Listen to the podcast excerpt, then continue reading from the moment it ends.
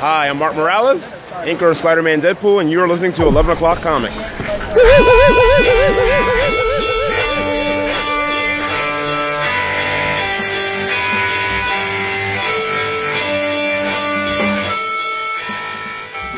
On command. All for you. boo. Ah, wasn't for me. Yeah. It's for the people. Always do it for the people. 'Cause that's why. That's why we're here. Closer for the people. Oh, um, I realized this when I was doing my previous video, which is uploading. Um, Now? it- no, it was uploading right before. It, it, I mean, it's no, it's done uploading. I'm posting it. I was posting it to Patreon, but um, it finished uploading before nine o'clock. Um, I was I was mistaken with the Last God. That's a one shot. The book is still continuing. This Yeah. um, Call the Children or something, what- whatever's in the August DC Connect. That's Right. That's a one shot. and it's I not- just received an email from DCBS saying that the previous solicitation has been canceled. because it's in this month. because it's So, in yeah. this month. Yeah, but it's a little. I mean, that's a little late for a cancellation. This previews has been out for a good stretch of time, but uh, Yes. it, it all works, right? I was I would order it anyway. Right. I, I was I started speaking of Last God. I started to read the the guidebook. Wow, it's, it's a meaty read. It'll take you a good couple days to read that issue. And um, the neat thing about it is there's fifth edition rules in it that you can adapt all of uh, like the characters and the, the, the, the plot and the scenes uh, to fifth edition, which means that it's not too far away from DCC rules, which is awesome. So I think they got a good thing here. I would like to see more of these guidebooks. Like it's it's a broad overview of the environs and the people and the, the races and stuff, but I want to see race specific guidebooks and history books. That would be great if they start doing that. Because I'm a sucker for that kind of stuff. That's like Jason's fascination with the Ohatmu. If if you're going to dig into the the race memory of uh, a, a particular people and go all the way back to the beginning and tell me everything that happened since the beginning of time and who they hate and what they fear and what they fought and what they eat. Like I love that shit. Even if it doesn't factor into the current issue of the comic, I don't care. It just it just makes the world much more vivid. But man, that's just me. And and we're here for you. What is this? Oh my goodness! It's eleven o'clock comics, episode six hundred and ninety bearing down on that magic 700. I don't know why 700 is magic, but I just thought I'd say it. And I'm Vince B. Ooh, you are Vince B. And it, it took us a minute to get here. Uh, I am David A. Price. Yes, you are, and of course I am Panthro. Succinct. Yeah, there you go. Uh, you're not Panthro. You're Jason O. Oh, Son of. Thundercats is on Hulu now, bitch. Oh, yeah. The OG or. Yeah. Nice, nice. I, I think the revival wasn't all that bad either. But I the love Watch it OG. with Holden. I'm gonna start. We're start with the OG because we just finished up uh, Clone Wars, and we're gonna watch the Thundercats. Love it. That's great. Raise him right. That's right. Yeah. But you're and not. Mateus on that reboot. Yeah. Yep. Yeah. You're Jason Wood. We're going to get it in because y'all don't know your scripts. Before the law. Yeah, and here comes another part of the the uh, preordained talk. It's Like discount comic book service, y'all. DCBService.com. Have the books you want at the price you want to pay, and they deliver them what right to your door. The list of specials it has been up, and uh, here they are from Marvel. You got to get this. Please don't sleep on this. If you haven't read the issues as, as they were coming out, get this collected edition. It's the first 12 issues of uh, Jason Aaron and Mahmoud Asrar's Conan the Barbarian. Dare I say, it's masterful? It is. Uh, we all enjoyed it, and now we get to read a nice big chunk of it under hard covers, not for the price thirty four ninety nine that's listed on the back. No, siree, Bob. You can get it for seventeen dollars and forty nine cents. That's fifty percent off. Over at Image, big doings. Uh, at the helm, Rick Remender, with artists Andrew Robinson, Eric Powell, Tula Lotay, Wes Craig, Roland Boschi, Simone Di Meo, Marguerite Sauvage, Duncan Fegredo, Yannick Paquette, Mike McKone, Dave Johnson, Moreno Dinisio, and many more. It's the Scumbag. First issue of an ongoing series, rotating artists, same writer, Rick Remender, Cover price three ninety nine. Super Smart U knows you're only going to pay $1.99 at Discount Comic Book Service. And last up, it is the uber talented Daniel Warren Johnson and Wonder Woman Dead Earth hardcover. Collects all four issues of the DC Black Label miniseries under one hardcover for twenty nine ninety nine. Shaking your head, you're giggling a little bit because you know that you saved fifty percent by paying fourteen dollars and ninety nine cents. It is the best deal in town, in the state, in the country. DCBService.com. There's no other place to go to save this kind of money. Nicely done. Yeah, street corners, we even beat them guys. Yeah, there's, there's people selling comics on the street corner. Hey, you want to copy that Deadpool? Hey, kid. Yeah.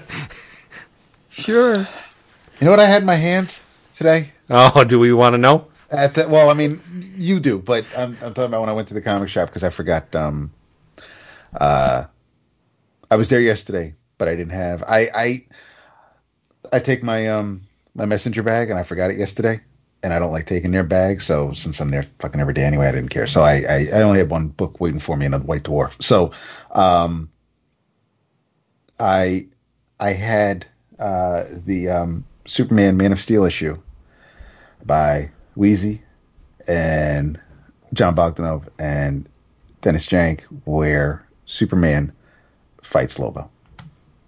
Oh, the one with the the the color forms that No. you can. Or well, it wasn't the variant then. It wasn't. No, wasn't the color forms? No, the color forms. The color forms. I thought was the milestone cover. The the Worlds Collide. Um, I I don't know. I'm thinking it's the Lobo. Yeah, because uh, if memory serves, This this had the word fight on one side of the cover, all the all the way down behind Lobo as he was coming down on top of um, beating down Superman. I'll get it. I'll I'll I'll I'll tell you what what issue. because obviously also- I type like a herd of rhinos, so I was going to Google it while you were talking, but you didn't drag it out uncharacteristically. No, well, the thing is, but as I'm because I always they have so many um, short boxes and, and drawer box that I, I go. I'll, I'll pick a box and I'll just start flipping through it.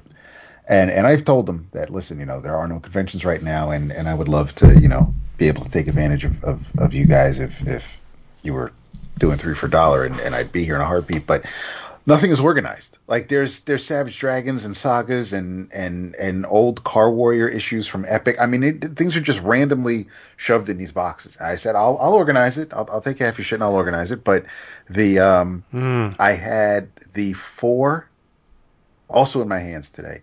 The four die cut covers of the Return of Superman. yes, nice. Reign of Superman, and I'll probably buy those. I, they, they they might even be two bucks a pop, and I don't. I mean, I I buy them from them just because I like these guys. See, I got to part ways with you on the organizational aspect of, of the bins. It's it works in your favor if those things Oh, are not No, I'm saying yes. I, I, I nothing is organized, which is fine because I don't know what I'm going to find in there. the the thing that gets me, and I always go back to it, was the wild pig sale. That one time we were there, where they hid special books in um, various locations throughout the store, and you can get these books for the same price that you would as I think all the issues were like what uh, a dollar or less, right? All the back issues. Oh yeah, those those early those early Wild Pig sales were an absolute treasure trove. Right. Yeah. And uh, because the books were organized and alphabetized, some I forget who it was. It, uh, it may have been uh, Spano Mano, one of the, one of the guys. I was looking for Amazing Spider-Man 300. I want. I would have paid a, a decent price for a, a, a, good grade issue, and they had carefully hidden a copy of Amazing Spider-Man 300 in the thing. And just because he got to the S's or the yeah the A's or whatever it was before me, he got it.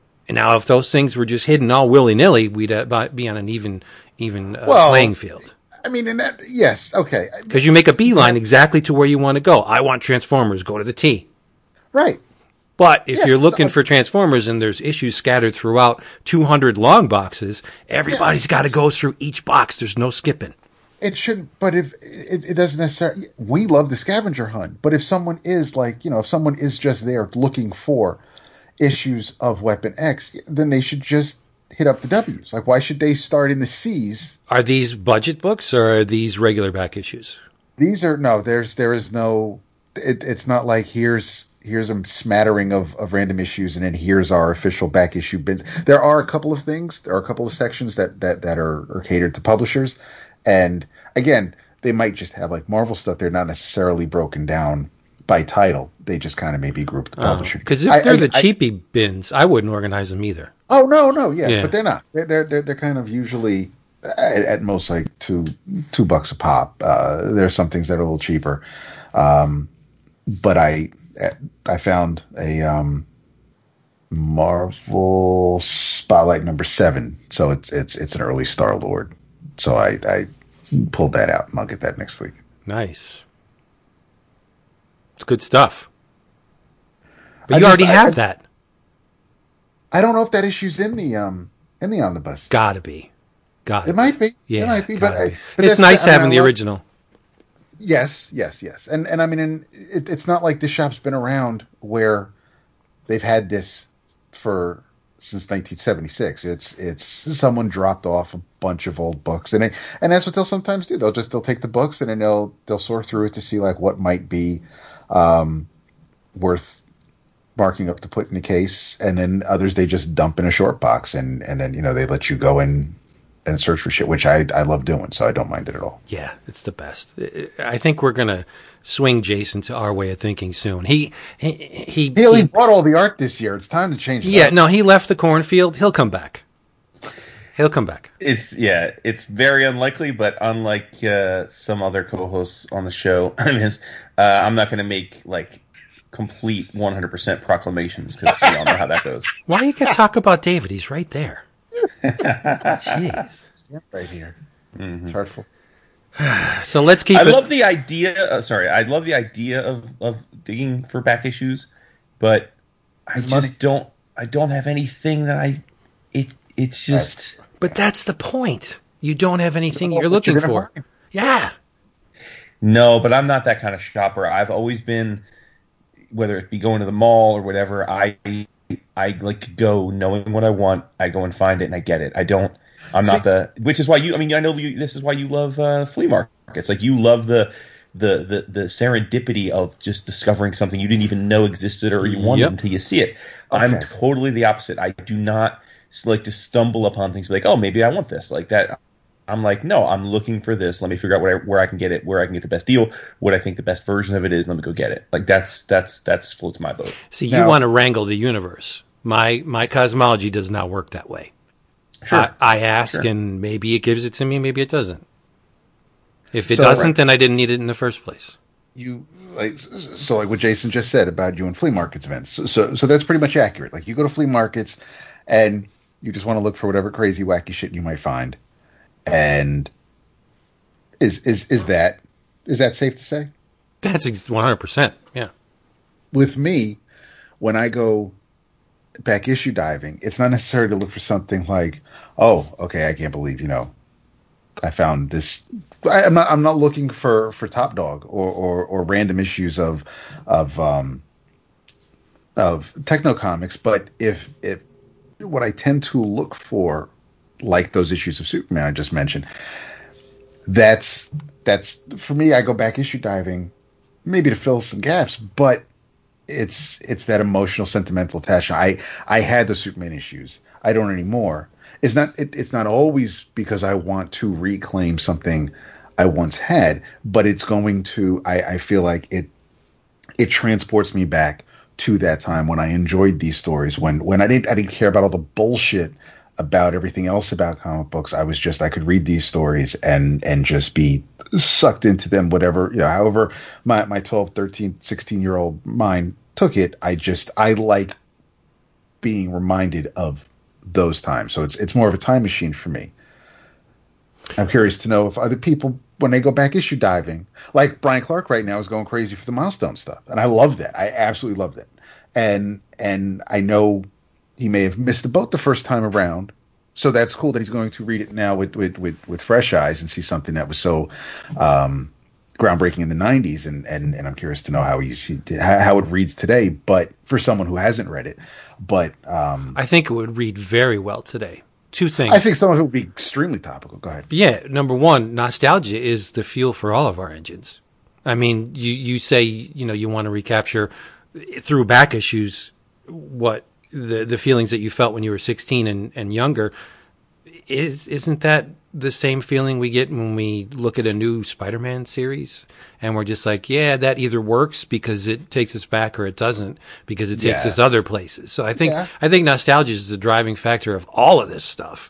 And two, boggles my mind why the milestone stuff has not been uh, collected in omnibus format. It's there's no logical reason other than maybe there's something tied up in the rights. it's it's yeah Yeah, it's, it's business it's Those not- stories should have been collected by now because they're awesome.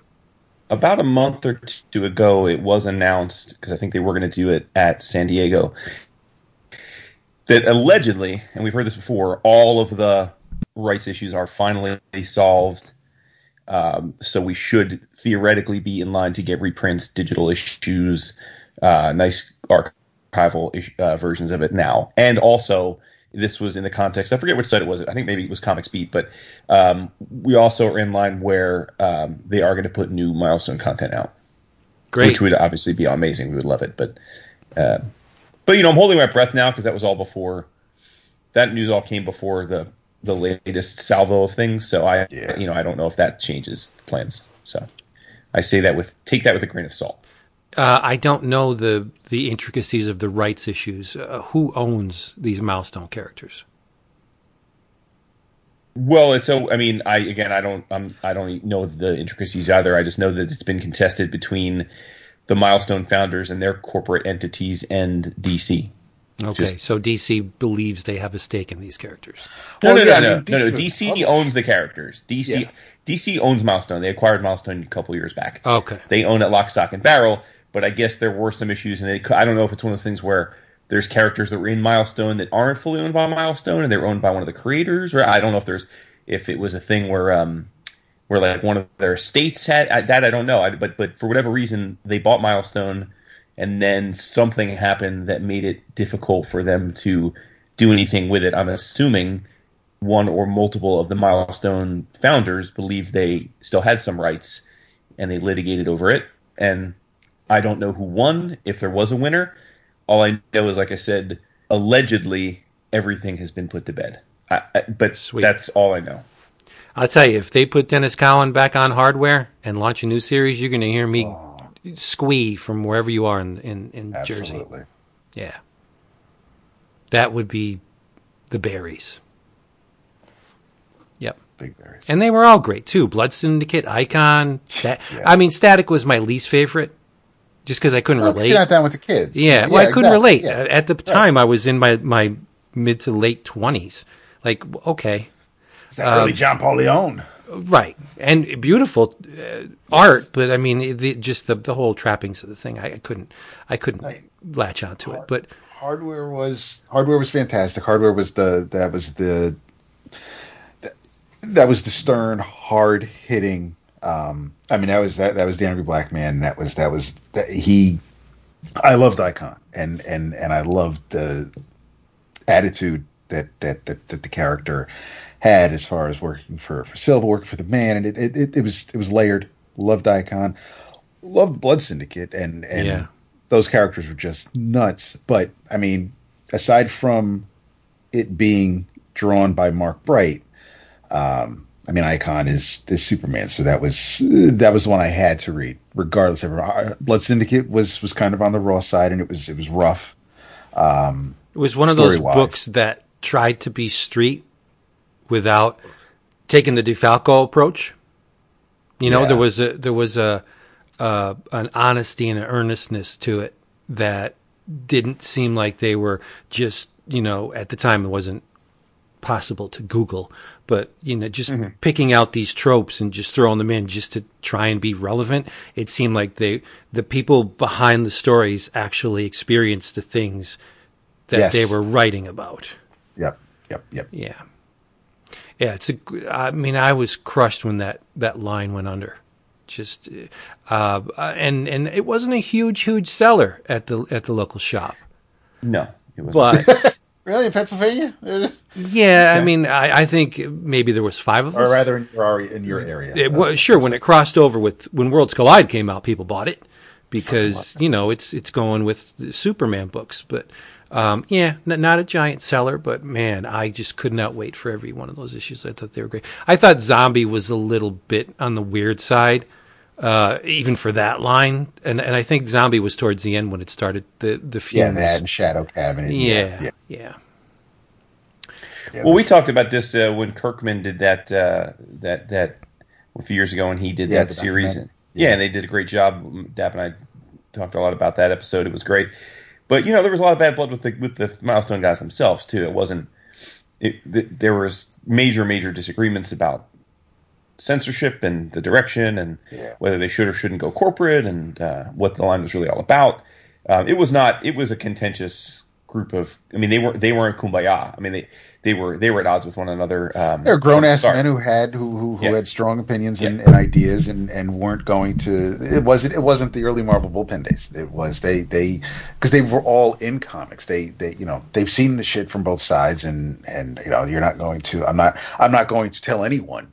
I haven't walked in your shoes, so I don't know what you've seen or what you've been through, and and, and I'm sure as hell not gonna say that to a black creator. And and oh yeah, no, it's so it's these are there was this was a labor of love, and and I think that um, there was I don't think it was just a paycheck for any of them, and uh, it's it's you know yeah I it, but it's I'm I'm glad so glad I was there at the start. I'm so glad I was there to see it happen, and and uh, and I'm glad that you know people like Brian and anybody who may be experienced, who may witness it and, and come across these issues for the first time. And um, I mean you know if, if if someone's first introduction to to Icon was from um, the McDuffie's run on Justice League of America I mean at least McDuffie got to write him but that that wasn't necessarily and and I mean and the dude was in in the Young Justice cartoon because Rocket was in it. I mean it was great. I I, I love seeing him in cartoon but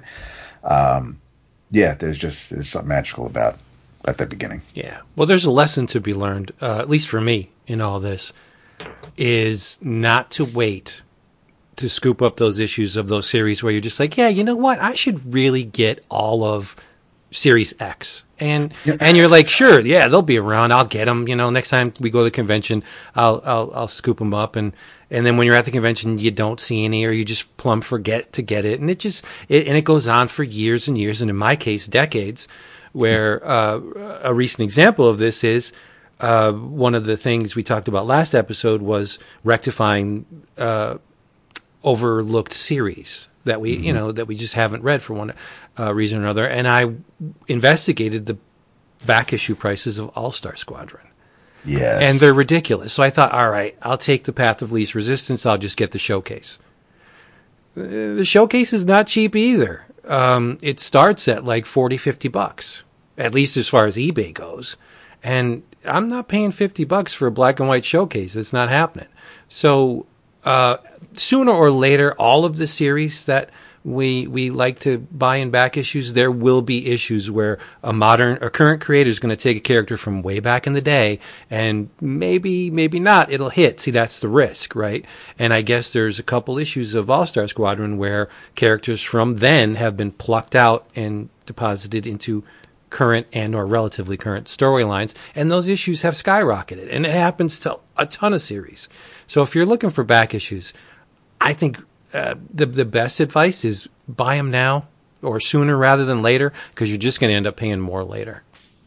Like just get them even further, the lesson to be learned is if if you are going to look for milestone issues, make sure I am nowhere near you because I I scoop them all up and then I figure out once I get home from the weekend what I've already gotten doubles or triples of. But if I see milestone books in the back issue bins, then I'm, I'm just like with any random issues of of Grendel, I'm, Right. they're leaving with me. well right now milestone books are on the super cheap so you you have the luxury of being able to buy them all and then just weed them out when you get home what if of Icon a couple years ago? Yeah, but I'm just saying, what if you know someone decides to to inject those characters into. uh, What if Snyder wants to use them in Justice League or something? Uh, and then bada boom, there you go. Yeah, That's um, that's probably the last big order of, of back issues I bought was uh, was I bought like all of Cross Gen some years back for like ridiculously cheap from uh, from my comic shop. Oh right, think- do the Cheungs go for good money? No, everything was. I mean, I have to go back and look, but nothing was more than a dollar issue. Or how about now? I mean, have they risen? No, this was. I mean, this was only five five years ago. This wasn't. Oh, because Cheung did really good work at CrossGen, and I mean a lot of those artists. Yeah, but did. Cheung's Not a not a. man. I mean, I love you know I love Cheung's art, but Cheung, Cheung isn't a.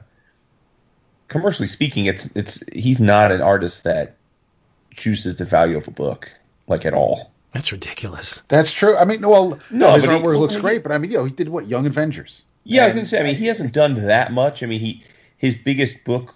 I think he's like you said. He's most well known for Young Avengers. I think his biggest book from uh, what they expected it to be was the Infinity stuff that we tapping out Yeah. pages from. Because obviously those are those were the he introduced the characters who now were the main villains in the in, you know the the movie. But but um yeah, I mean he you know he does. He's not a um he's not like a guy like J. Scott Campbell now who just makes his living doing covers, but he's close to it.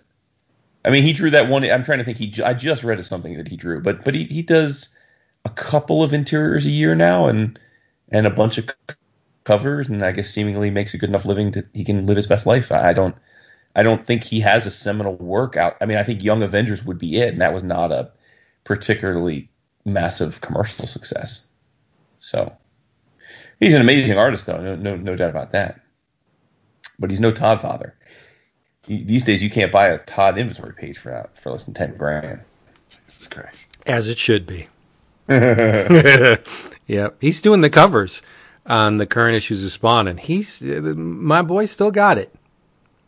There you go. Yeah, it's crazy book. Uh, it's just insane. It and and it's just Todd just riffing. It makes no damn sense. He's just throwing cool characters in. Whatever, let him go. It's his book. You know. Right. Yeah. Living his best life, man. Yeah, does not care.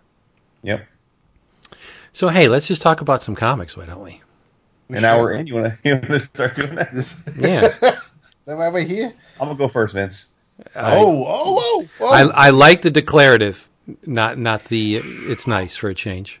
Yep. Yep. Uh, it's the book I read just before we sat down. It came in my shipment today from NBM. Uh, it is a translation of a graphic novel that was done in Italy last year, translated English this year by the NBM folks. It is Leonardo da Vinci, The Renaissance of the World by Ariel Vittori and Marwan Kahil.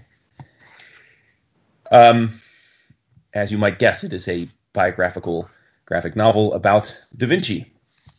Uh, I think someone that we're all at least passively intrigued by, right? I mean, how could you not be? I, I don't, Absolutely.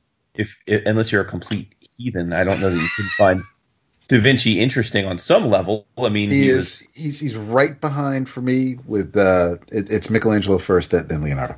all right, yeah. I mean, he he obviously was the very definition of Renaissance man. He was a genius um, by all accounts. He was a futurist.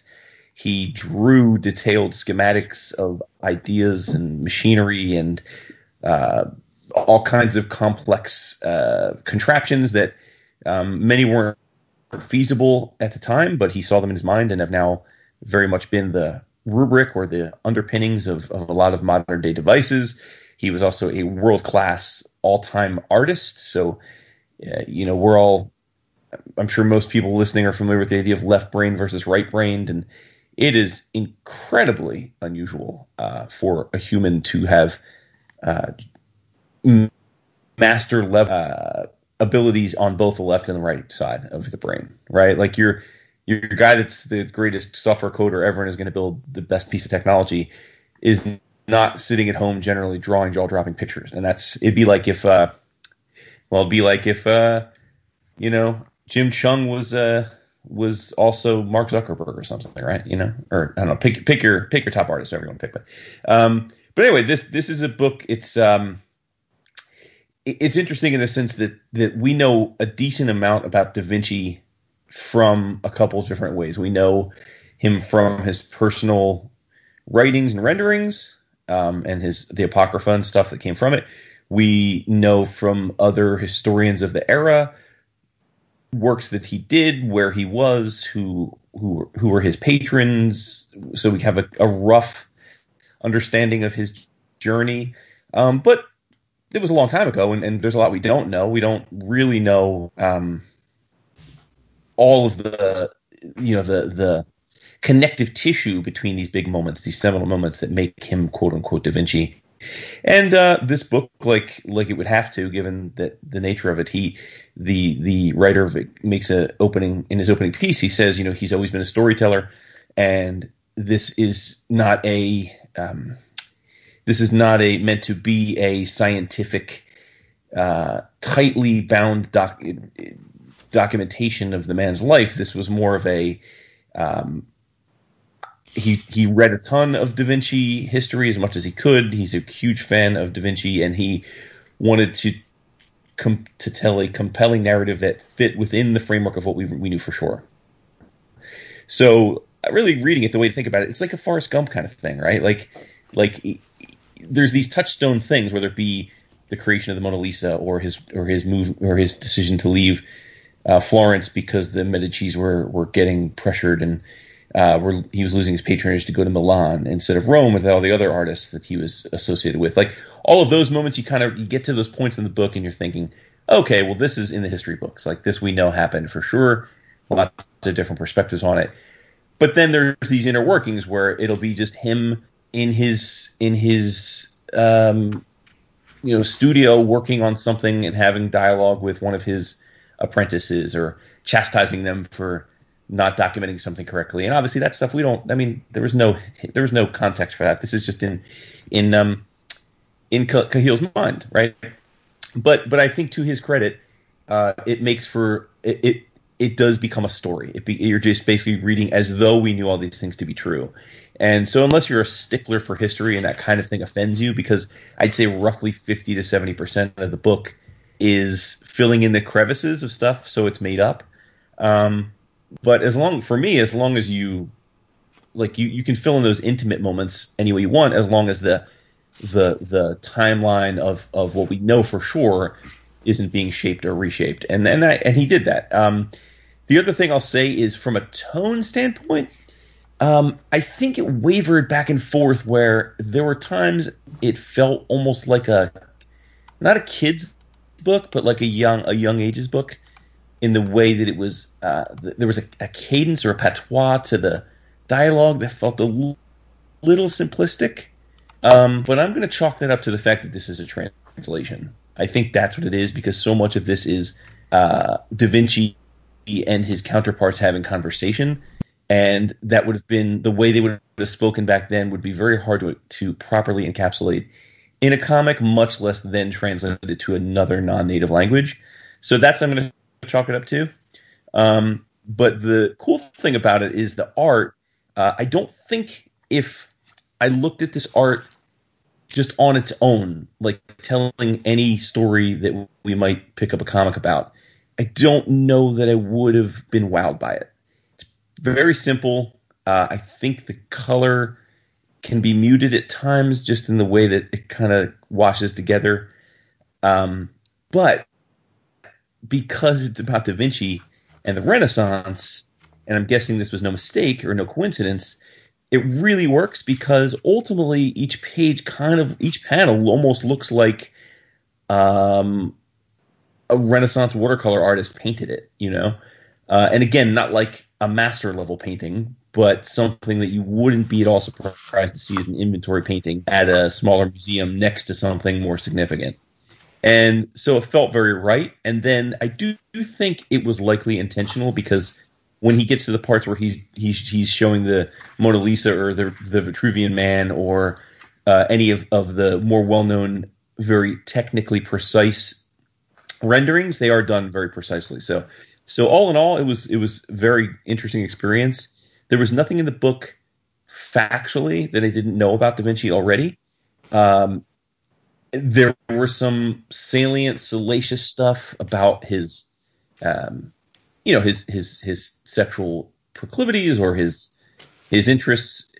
But you know, we've it's it's long been rumored that, uh, or at least long been discussed that he was um, that he was homosexual, and and that was part of why he had to basically move on from his patronage because the the the, Medici's protected him uh, from from the church with that, but then once they started losing their power because of the wars, um, they couldn't protect him anymore. You know, he did spend some time in jail uh, from all this. So uh, when when when they kind of and then another patron got him out of jail. Um, so yeah, all in all, very interesting. Uh, there's a bit of a aha at the end in terms of um, who the Mona Lisa was because for those of you that don't know, the Mona Lisa, of course, is most famous painting.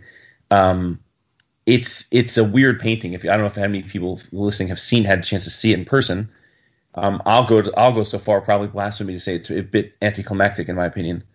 Uh, not because of the painting itself, but because of the way they display it. They have it displayed um, kind of in the center of this room where these massive murals are encompassing the outside walls of the gallery in this room and you see all these magnificent, massive scaled pieces, and then this Da Vinci, which is very small. You know, it's genuine. It's like a regular portrait size painting with this dark background. Is is in this dark square or cube or whatever you want to call it in the center of the room. And I think visually, it, it I think they tr- it's meant to make an impact, but for me, it it kind of made it feel small. But that being said, um, but the Mona Lisa uh, is there's a lot. Vince could probably speak to this much more eloquently than I could but there's a lot of art history that has been spent on on the the, the painting, both in terms of its symmetry. Uh, there's a lot of complex math, mathematical laws that, that that that line up with the symmetry of her face, but then there's also discussion about biologically is it it's an androgynous she's a, it's actually a more androgynous looking like if you were to like they've run computer scans of the Mona Lisa and and computers don't know it to be a woman based on the way the features are um, they're unclear of whether it's a man or a woman. So this book plays with that. I'll leave it at that. I mean, in case some of you do read it, it or ordered it, it plays with that and kind of gives you a little aha. It goes so far as to tell you who they think Mona Lisa was. Uh, there, I don't believe uh, there's any historical validity to the claim, at least that I'm aware of.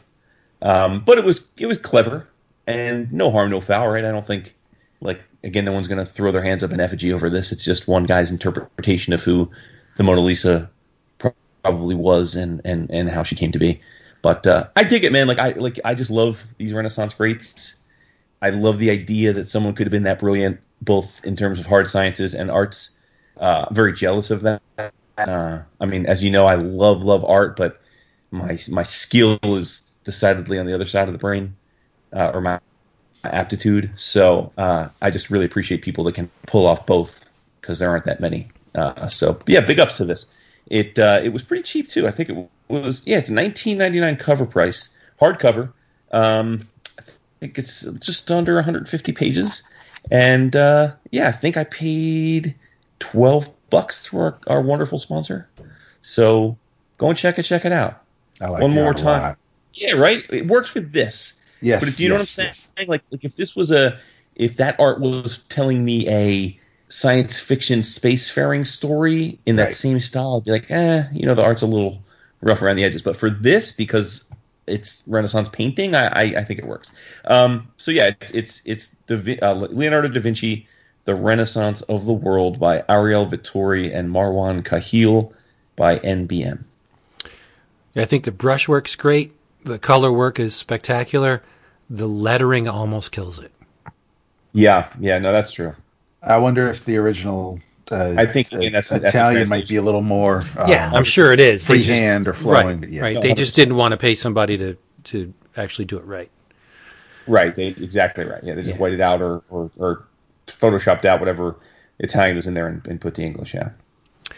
But uh, speaking of uh, Leonardo, it's insane that the man is regarded as one of the uh, one one of time's greatest painters, and there's maybe thirty paintings ex- that exist, maybe thirty, Why is that insane though? because it's incredible that you could you could permeate history and the the the minds of of anybody who has ever seen your work, and there's so f- little of it out there.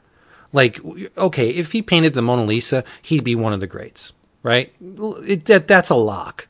But then you got the Last Supper and the Vitruvian. Like, what is what Yeah. has what has he done?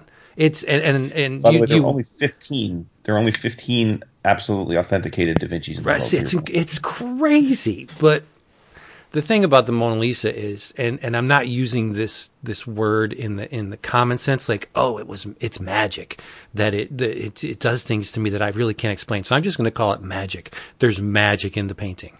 That's the reason. In in my estimation, that's the reason why it works. I can't explain it. I don't know what he did, but as Jason said, with the scanning and the inability to decide whether it's a man or a woman, it's ambiguous. And there are things going on in that painting that combine magic and alchemy that I have. The, it, it just, that's the reason why it is what it is, because we cannot explain it. So we call it magic, right? But there's, there was a calculated approach to that painting that we can never explain.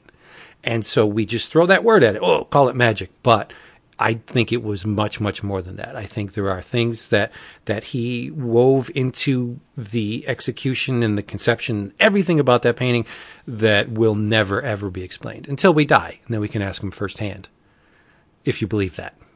Right. You guys may remember that uh, back in 2017, when the Salvator Mundi was up for auction at Christie's, um, we had the good fortune uh, to to see a private showing of it, uh, just by happenstance, because um, our uh, the family that I, I work for was was was also having an art auction through Christie's at the time. So, uh, understandably, they were like, "Oh, you know, you guys interested in seeing the Salvator Mundi?" And like, "Okay, yeah, of course." um, so we got like a two hour ch- like chance to just hang in the room and check it out and be ta- and have people talk to us about it. Um, and and for those that don't know what we're talking about, Salvator Mundi was a essentially um, another Da Vinci that was theoretically unearthed in recent times, um, and went through a many year um, debunking process because people were very skeptical of why this gigantic Mona Lisa Mona Lisa like portrait no one just popped up after hundreds of years, and uh, they they could not, no one could debunk the the, the authenticity. Um, although even up to the point of of the auction day, plenty of art historians were dubious that it was real because there's a difference between not being able to prove it's fake and proving that it is real, right? Um, now, all that said, the painting went at auction for four hundred and fifty million it's still baffling to think somebody paid that.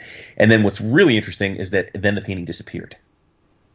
So, I mean, you talk about like the greatest. I, I, I, there should be a movie made about the, the what happened to that painting, because somebody paid four hundred fifty million dollars for that painting, and nobody knows what happened to it. Alien intervention. Um, yeah, right. Mhm. But um, but yeah, but but it's just it's it's incredible to your point, Vince, to think about. I mean, fifteen authenticated Da Vinci's, and and I mean, as the story goes, he just was this. He was the classic tortured artist. He would start things all the time, and not just paintings, renderings, uh, mechanical drawings, contraptions, uh, um, casts for statues. He would start things all the time and just abandon them. He would just just he would be, he could work on something for years and then just never finish it. So um, that's that. the issue. Yeah, yeah, exactly. So that's the issue. Is he just there were a lot of Da Vinci things out there that that that uh, other artists then would go and finish, or at least allegedly did. So it's it's a complicated thing, you know. Um, yeah, for sure. Amazing. Yeah, I, I got to get this. I didn't uh, pre-order it, but having seen the art, uh, I agree with you. I think it's perfect for it, and uh, I'm going to scoop it up. Nice. There's a great. Um, I also like that he clearly does know his stuff because there's a scene where very young Da Vinci is being brought into his first mentor's uh, gallery to uh, to to be introduced to everybody, and uh, um, and, and there's a a nude, a very voluptuous nude woman modeling, and he walks up to one particular person who's painting her, and is marveling at uh, at her uh, at the painting, and uh, it's Botticelli. And I'm thinking, well, there you go. Like like again, Botticelli was known for painting Hell yeah. very very zoftig, voluptuous women.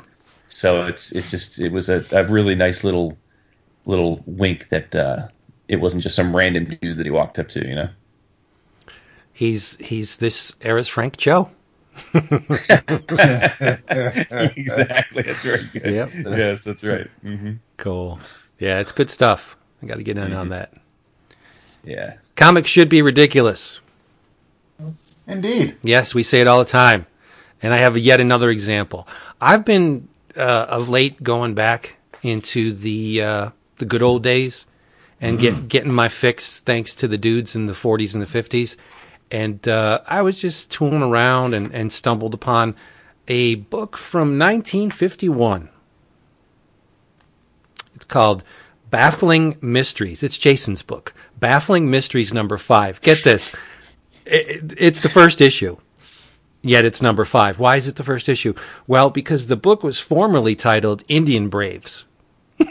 That's what they would do back in the day. They would a, a book would would not sell, and they'd be like, okay, let's just pick up the numbering from where it is, and we'll just call it something else because they didn't want to go through the formalities of having to file the the whole publication detail thing, and, and let, let's just go run with it. We'll call it Baffling Mysteries. Has no relation to Indian Braves, but that's okay.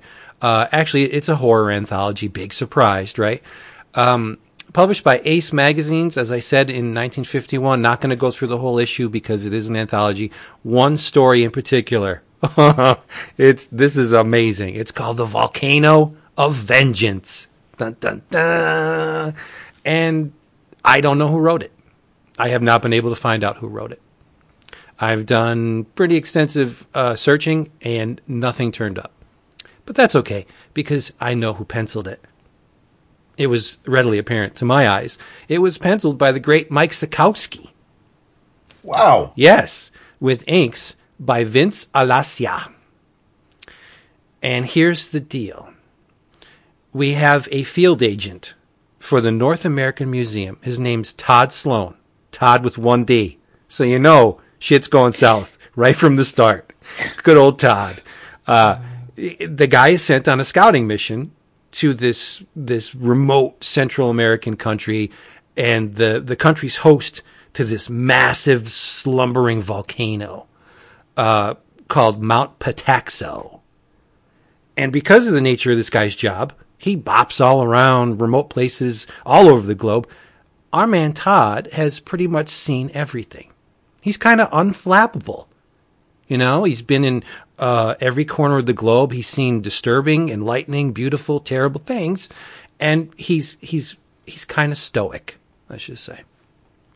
But he's not. Uh, that all goes into the shitter because he he he wakes up in the middle of the night, and there's this flesh and blood, cloven hoofed satyr creeping through the darkness of his hotel room. And it turns out it's one of the fabled Pataxo goat men.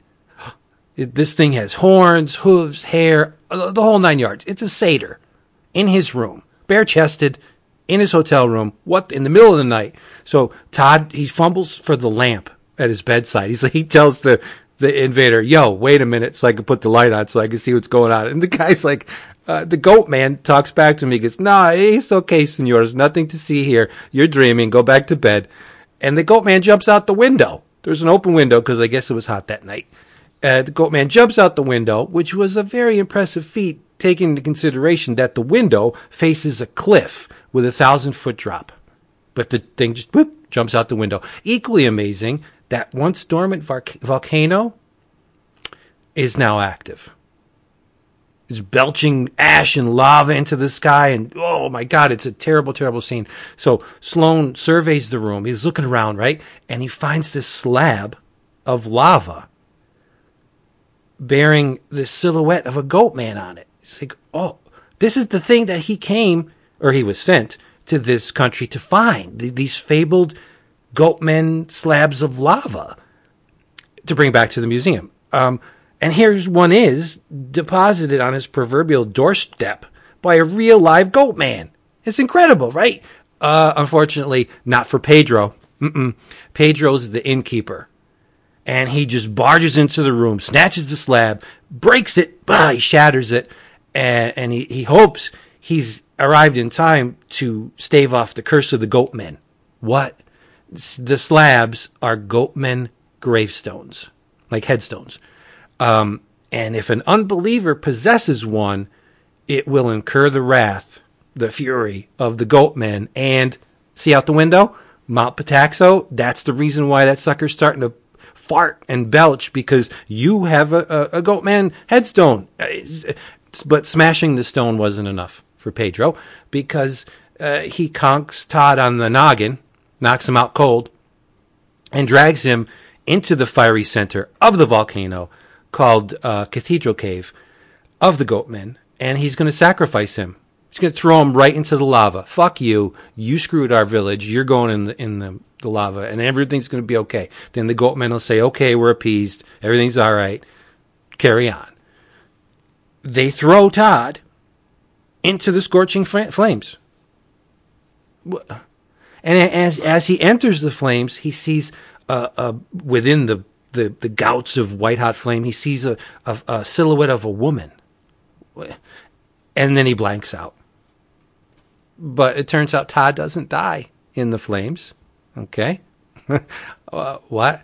Uh, he was saved by the leader of the goat people, this handsome Queen Arnie uh, the goatmen apparently can control the flames of Mount Pataxo. He wasn't burned because the goatmen said to the flames, "Flames, don't burn them." Um, Queen Arnie was the one who sent the goatman to bring Todd the lava slab. She knows all about him, and he she was once in the very same position as he was. She once lived in Pedro's village and was also accused of angering the goatmen. But luckily for her, when they threw her into the fire, the goatmen are like, sweet, there's a hottie toddy. We're not going to let her burn up. We'll take her and we'll make her our queen. Um, but she wants the sacrifices to stop, mainly because the superstitious villagers have it all wrong. Um, other than these slabs of slabs of lava commemorating the passing of a goatman, they don't give a crap about the gravestones. They don't care. There's no deep rooted racial significance at all. As usual, the villagers have it wrong and have simply made up shit to break up the monotony of their lives and spill some innocent blood in the process. The the thing is when the goatmen die, they're placed on a slab of lava in the, this vault of the dead within the volcano, and they melt. The, it's so hot and the heat and the flames. I guess they allow themselves to melt because they're dead. Um, once their uh, corporeal form makes an impression in the slab, they're reincarnated as mountain goats. Right? And she goes, Look, here's one now. The, here's one of my most honored goatmen, this Jan the Wise. Man, was he great. Uh, but he's dead. And now he's melting into the slab. You're going to see the process firsthand. Uh, unfortunately, the goatmen used to tease Jan the Wise because he had a broken horn the the goatmen have two very long horns, and this one was broken off halfway. Um, and they used to they used to chide him about it. Uh, but look, he's melting into the slab. See, that's it. That's all these things are for. They're just a device that allows our goatmen to reincarnate. But we got to stop these sacrifices. People are dying for nothing. So Queen Arnie leads Todd down a tunnel, and of course, once he exits the mouth, it disappears, so he can't go back later um, with a fact finding expedition. He can't go grab all the slabs he can take back to the museum. It sucks to be Todd. And this is where the typical Lovecraftian madness would start to creep in because he doesn't know was that whole thing a dream? Did I just my mind just generate that from whatever reason, or did I really experience this Queen Arnie and this whole thing? Um, so he goes back to town, back to the village, and he confronts Pedro. And Pedro's gobsmacked. He's like, "Oh, you're dead! I saw you enter the flames. I, you're a ghost." And Todd's like, he he puts his Jason hat on. He's like, "Relax, Senor Jumpy. I, I'm a, I'm as alive as yourself." And he lays out the whole thing for the villagers. He's like, "You guys, you got it wrong."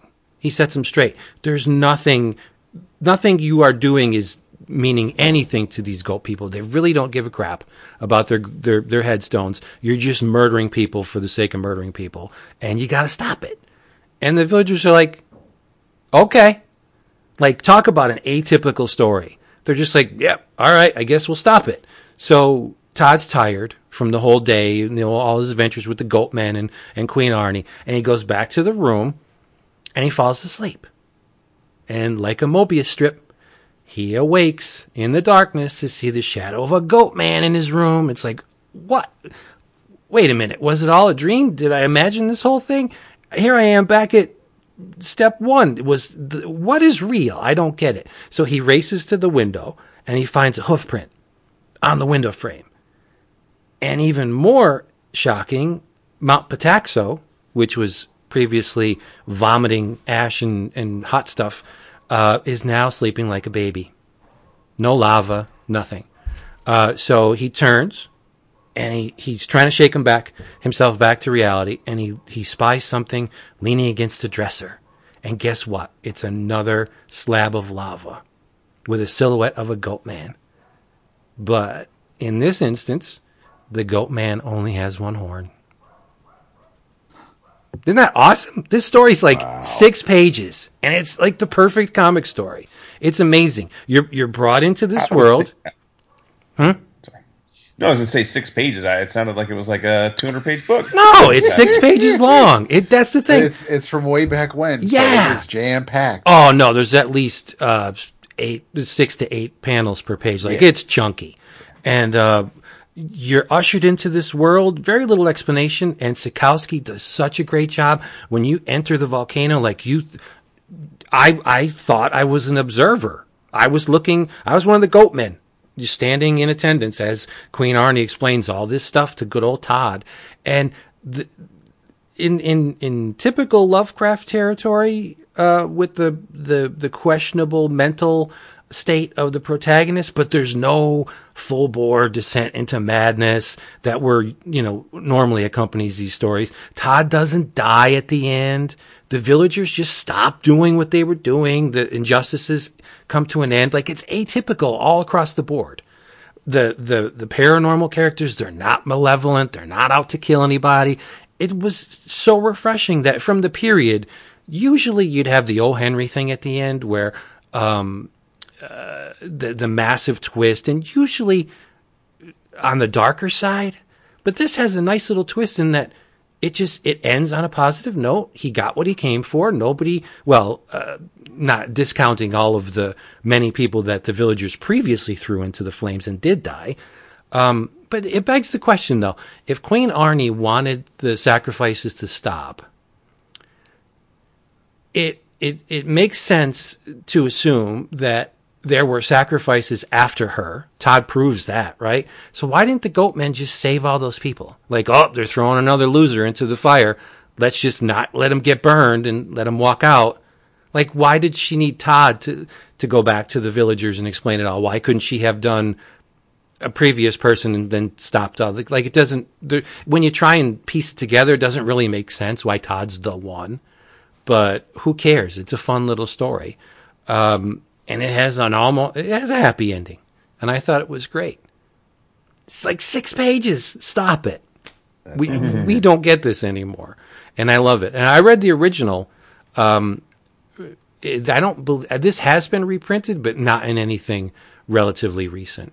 Um, there's also a Gene Colan story in here. I, I won't get it. Yeah, I won't get into it other than to say the Gene Colan story is called let me get to the page here. Um, Terror in the Coal Pits. And this is 1951 Gene Colan, so it looks nothing, absolutely nothing like what Gene would later uh, transform into. Uh, everybody has huge eyes. The the anatomy is grossly distorted, uh, in a good way. Um, like characters, are, men are handsome, women are beautiful, but they're they're cartoony, and I don't ever think cartoony when I think Gene Colan. But if I showed you this and, and, and put it in front of your eyes and I said, name this artist, Gene would be probably one of your last choices. It does not look anything like Gene Colan. And I'll I'll take a page or two of this and put it up on the the website for everyone to see. Um, just go to the as usual, go to the episode thread, click on the gallery, and you'll see all this stuff. Ah, I have so much fun with these old stories. I never want them to end, and they probably won't because there's a treasure trove of stuff out there. There Oh, are so many. and a lot of this stuff is public domain. So there are sites on the on the uh, web, legal sites on the web that archive this stuff um, for you to download and read, and you're not traipsing over anybody's rights. Nobody's losing money on it. They're like I said, they're public domain. You can experience this stuff all for yourself. To the loss of no one. Yeah. Yeah. Neat. I think we have an Orama in the makings. Should David take his segment down uh, a road? Uh, yeah, I guess I guess I could do that now. Is does does two make an Orama? Well, it's more than one. So yeah, It is all right. I mean, you know, it's our game, so we can. we can We do keep whatever the hell we want to do. Yes, yes, we can. Um, there's going to be more tangent to this than than than probably discussion talk of the actual content um, of this book. But uh, we are now about to enter a first ever NBM Orama because I have what It's baffling that we have an NBM Orama. I know, I know, I love it, and I wish the Yeah, um, we do.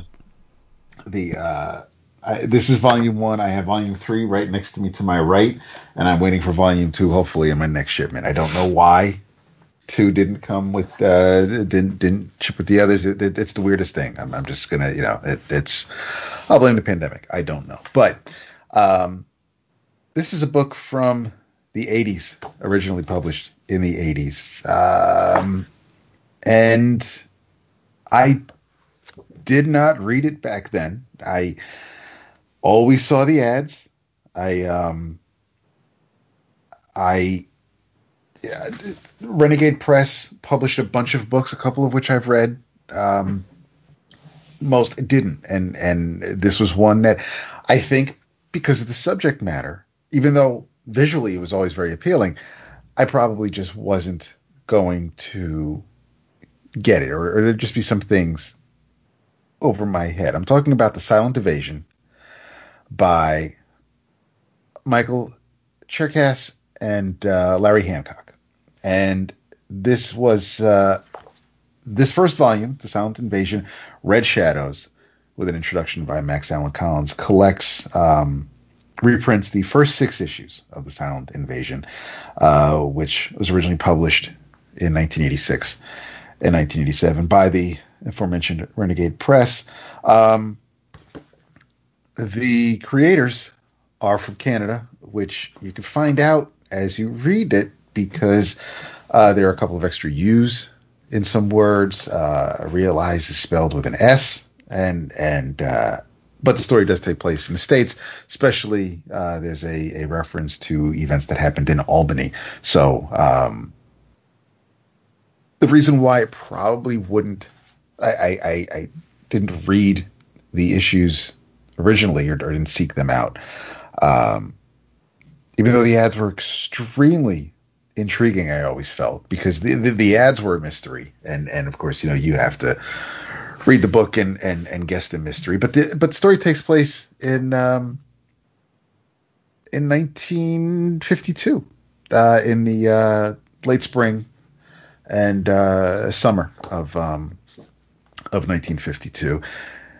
And our hero of the tale is a Mr. Matt Sinkage, who is a reporter, and he is just completely um, he's obsessed, transfixed, whatever you want to say um, about flying saucers. UFOs are his thing, and and and um, what's weird is that while he's going gaga over over spaceships, um, there's a real menace in in 1950s America of um, of communism and and and pinkos and the uh, there's the mystery that Matt is trying to unravel. Um, he cannot remember something that happened months prior, and uh, his his fiance Peggy, his uh, his brother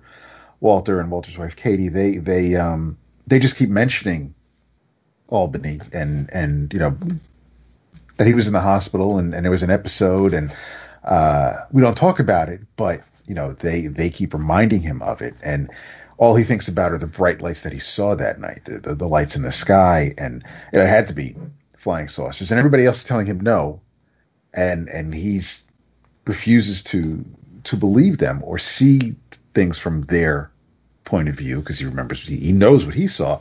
Um, but then there's also a mysterious council involved, and um, and and federal agents that uh, want to. They're basically setting Matt up. Um, Matt has a Russian neighbor, the very thick accent, and and um, and his neighbor, uh, Ivan, has a secretary um, who uh, her name is is Gloria Gloria Amber. Um, so she's Ivan um, Kalashnikov's secretary, and Matt's not sure. Aside from Ivan being a very nice man, um, albeit Russian, uh, you know, Matt doesn't think much of him uh, about him. But he, um, Peggy is concerned about her fiance. Peggy's mother doesn't care for Matt.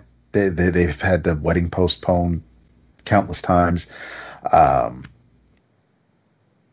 and and this is a story that I am really glad I'm finally reading. And and I'm not. It's not a story that it's not one of those things where I'm kicking myself for not reading it sooner. Because again, I don't know. I'm not saying things would have been over my head, but it's definitely not something that that me in 1986 would have really been gaga over to to to, to get the next issue of Silent Invasion and find out what's going on in Matt's life. Uh, but there are more volumes to read after these six issues. And and this book, the first volume ends.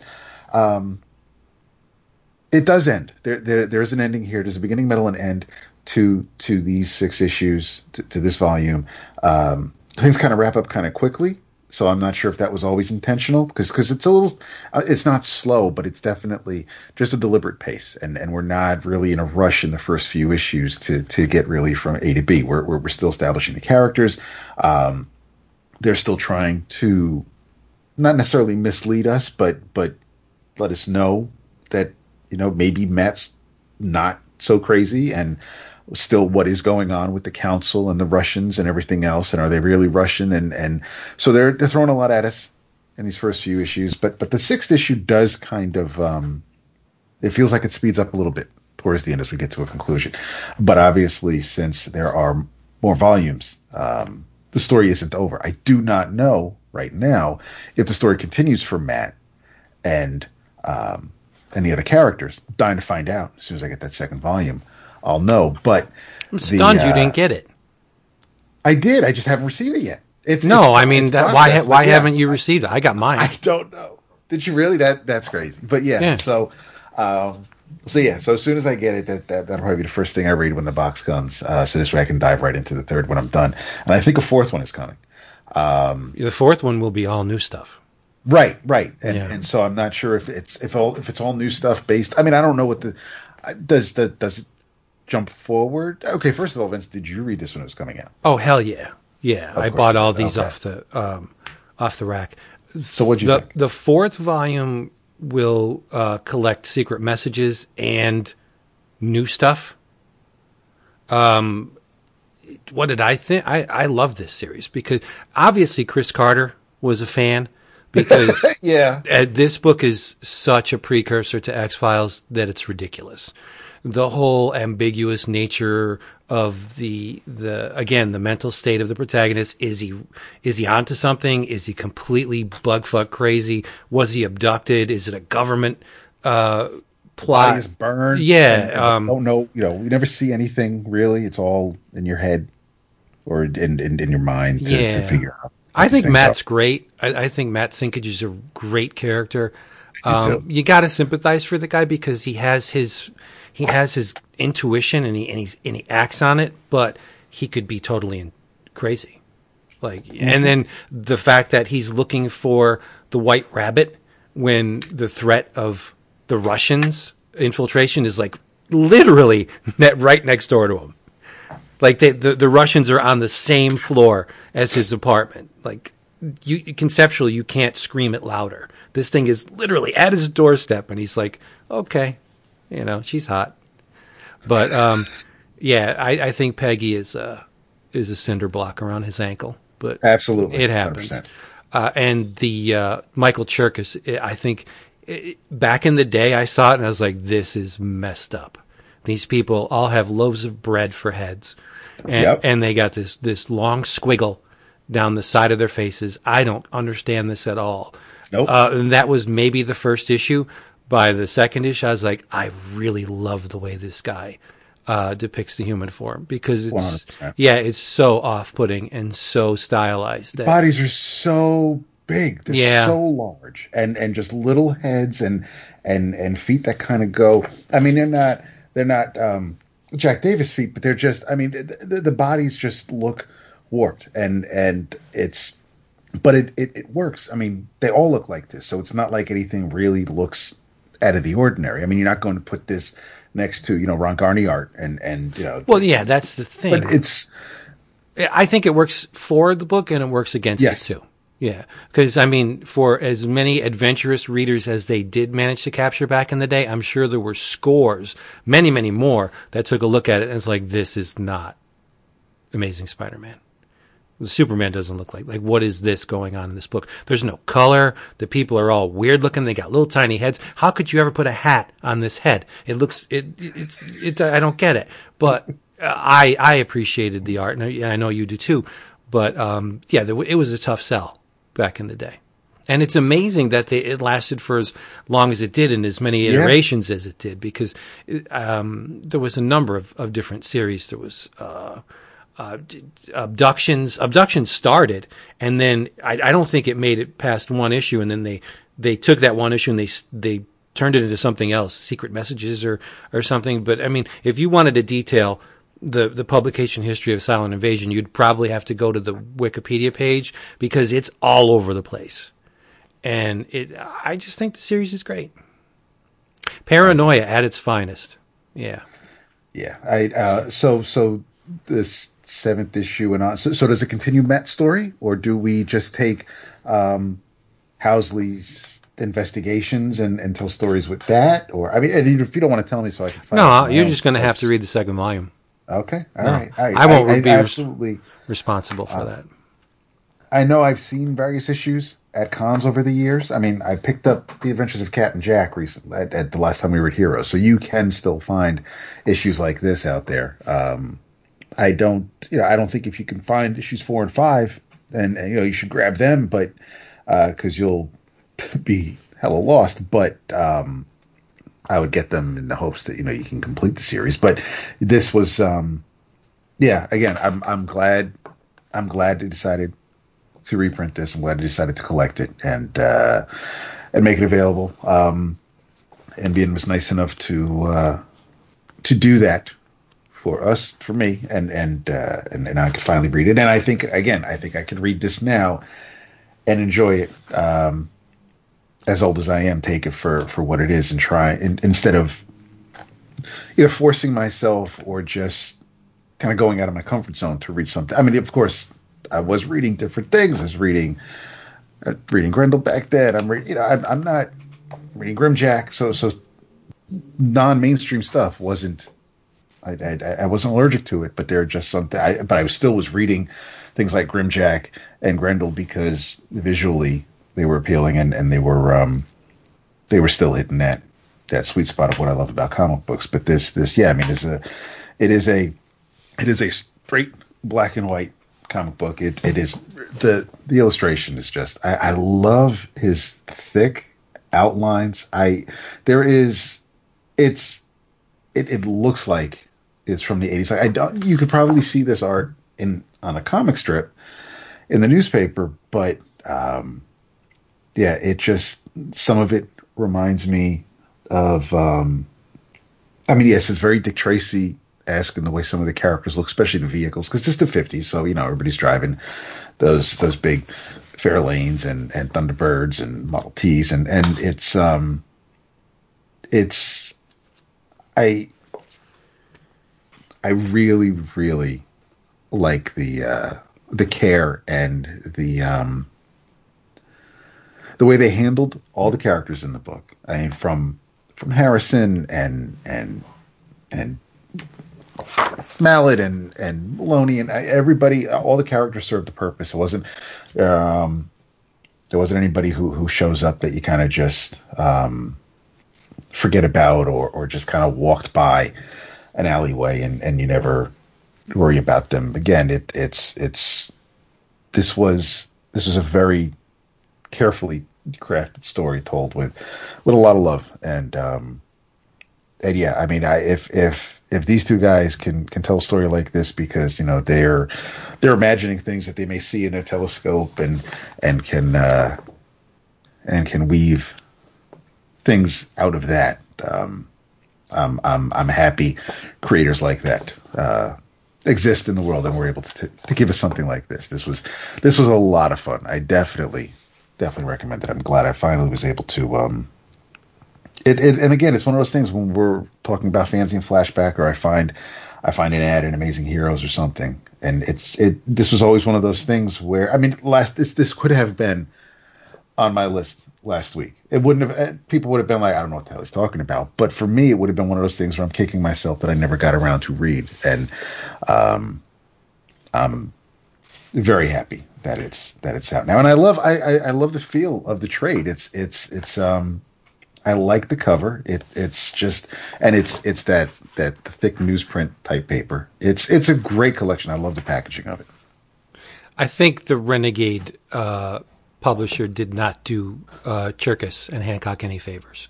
I think the series would have been taken much more seriously if it landed in what I think would have been the best fit, which would have been Raw these guys could stand shoulder huh. to shoulder with Spiegelman and Panter. Anybody that was in Raw, if you if this was printed within Raw, you would it would not seem out of place. It would seem like this is uh, entirely. Uh, uh, uh, copacetic with everything else uh, visually that that goes and and it, it because the story treads many different genres. I mean, it's science fiction, it's noir, it's uh, crime. Like there's there's a a, a bit of uh, um, like a romantic, not comedy, but there's a little bit of romance in it, and it's just it's all over the map, right?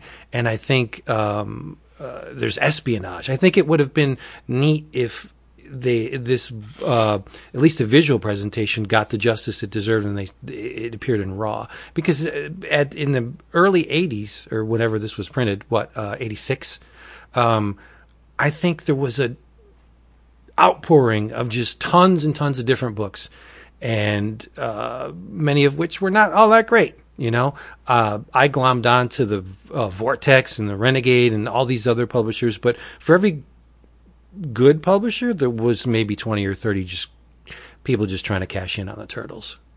You know that that's uh, that's basically what it was. Eastman and Laird hit hit gold, struck gold, and these guys were like, "Well, we can too." Then it, it looks easy to us, and you just had scores of these books just littering comic shops, um, and a lot of them just didn't get sold because they were crap, which was not what Silent Invasion was. But are you going to be able to pick a shrimp out of a tsunami? I don't think so. Right? It's it's hard to separate everything from this giant wave of stuff and focus on the really good things. I don't know. I should have said lobster, but um, yeah, it's it was a weird time, and I would try everything, and a lot of it would be just poop, which is not what Silent Invasion was.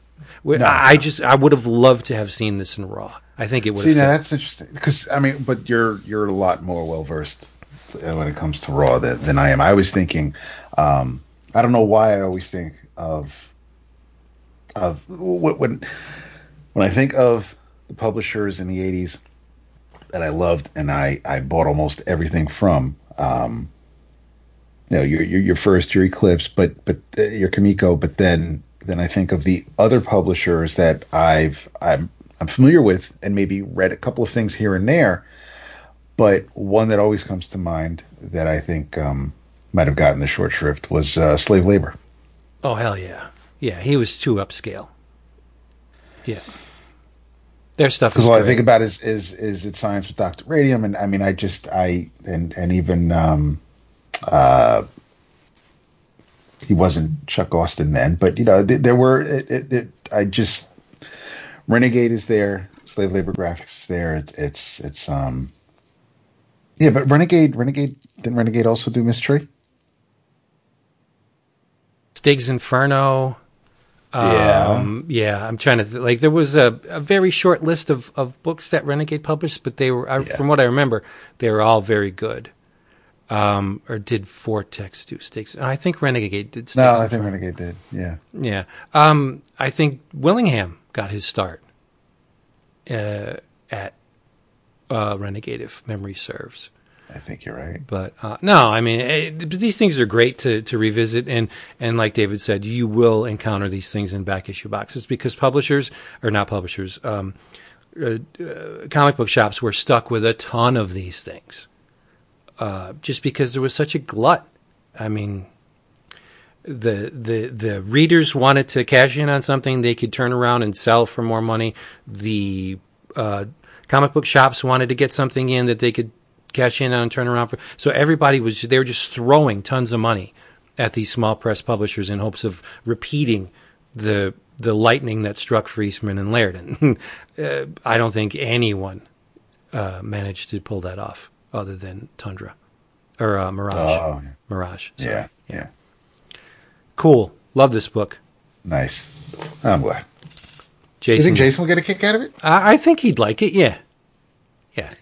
Listen, it's MBO Morama. How could I not? Well, I think that's a very pat answer, but okay. that's all right, my friend. Do we have what do we have? What else do we have? We should have more comics, right? We should. We better. Jason, anything? Um, yeah, I mean, I'm trying to think uh, what uh, most floated my boat that I read this week. Let me think here. Um,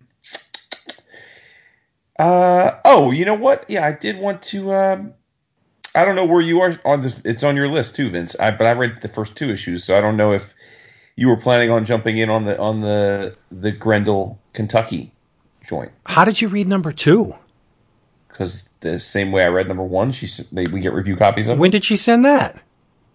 she sent that first. The original, the original link, which was supposed to be Grendel, Kentucky one, she mistakenly included two. Oh, nice. she sent a follow up email and said, "Oh, sorry about that. Uh, make sure you don't talk about two before you talk about Oh, one." see, I must have seen the follow up email and not the original. But yes, I did read Grendel, Kentucky number one. And and what did you think of it? I thought it. What did I think of it? Uh, first of all, it's written by Jeff McComsey, illustrated by Tommy Lee. Yeah, Jeff McComsey. Yep.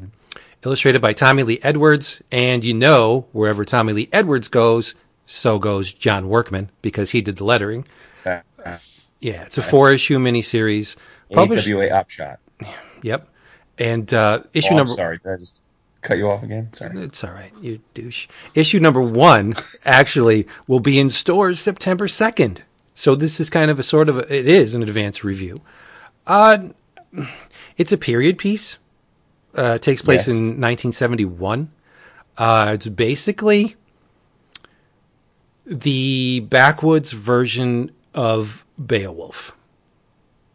Yes, And uh, you have this. exactly right. It's cool though. It, it, it- the the opening scene, this man uh, gears up. He he's loaded for bear. He's got guns and grenades and and protective gear, and he's he's at his truck and he's he's putting all this stuff on, and it's perfect. Tommy Lee Edwards. Like you get it, it's it's a silent montage, and you see him putting all this gear on, and he's very determined. And we look into his eyes, and he's like, mm, "I'm gonna do this," and he walks into this cave. And okay, that's neat. I thought that was that was a nice little setup because it, it, it there's a mystery like why is he going in there? What is he hoping to find. It must be something very formidable if he has all this this weaponry on him. And then we're told uh, that Clyde Wallace, the head honcho of a uh, marijuana empire, has been found dead. He did. Uh, his son Denny, long haired. I mean, he's he's a cool looking dude, but but uh, he's kind of stoic. Um, he he is um, seems to be the, the the running man for this organization, where uh, load up the, the, the station wagon or the truck with giant bundles of weed, and we'll just take it you know, drop it off. And the cops seem to be in his back pocket because when, when Denny is told that, you know, something's up, he's told by a policeman and he's pulled over and he's got a bag full of money in the car, all open, you know, uh, completely visible. Should a cop lean into the window or come to the window, they would definitely see it. They would definitely see all the stuff in the car. And the cop's just like, uh, yeah, Denny, uh, like, so the cops are basically in cahoots with this, this family. And, you know, he told him his fa- father's dead. There's a, a, a an adopted or, um, uh, taken in young lady named Marnie, who is the head of a female biker gang called the Harlots and they all gather for this Clyde Wallace's funeral, and they do it Viking style. They're they're all saying their piece, and the, the casket is up on this dais, and um, Clyde's father, Grandpa, and Denny, and then they ask Marnie to go up. They have torches, and they burn the fucker's uh, coffin in front of everybody. This gigantic gathering of bikers and and criminals and and drug runners, and they're all sad but it, it, it turns out that, and they don't say that specifically in the first issue, which is why um, the, the mystery at the end. Uh, the old man goes to that very same cave that his his son had entered, and he's carrying a a, a pig, and the pig's all trussed up, and he flops the pig down and exit exits the the cave toot sweet, and then we see this thing uh, from the shadows. Just come this arm stretches out and blah, it takes the pig. And so there's a creature of some sort lurking within this cave. And i'm guessing that clyde in the first segment went into the cave in hopes of destroying the creature. And he wasn't so successful. But there seems to be a pact between the the citizens of this uh, Grand Old Kentucky and this creature in order for um, good crops. Like they made a bargain with this thing. I guess we'll feed you, we'll take care of you, we'll take care of all your needs. Just work your little creature magic and give us, you know, good yields every year because the main export of this Grand Old Kentucky seems to be pot. And, um, you know, if you have got a good crop, you're going to make a lot of money. So, um, I'm guessing that's the whole thrust of this series. Probably Marnie and Denny are going to go after this creature. It's only four issues, so I don't see it getting too complex or involved. But yeah, I thought the first issue was wonderful. How could it not be? Tommy Lee Edwards is on the art, right? It's gorgeous. It is gorgeous. I have to say, uh, in spite of the name, I didn't know that it was going to be Beowulf going in. Um, so that last page or two, I was like, oh, okay. Oh, okay, I get it.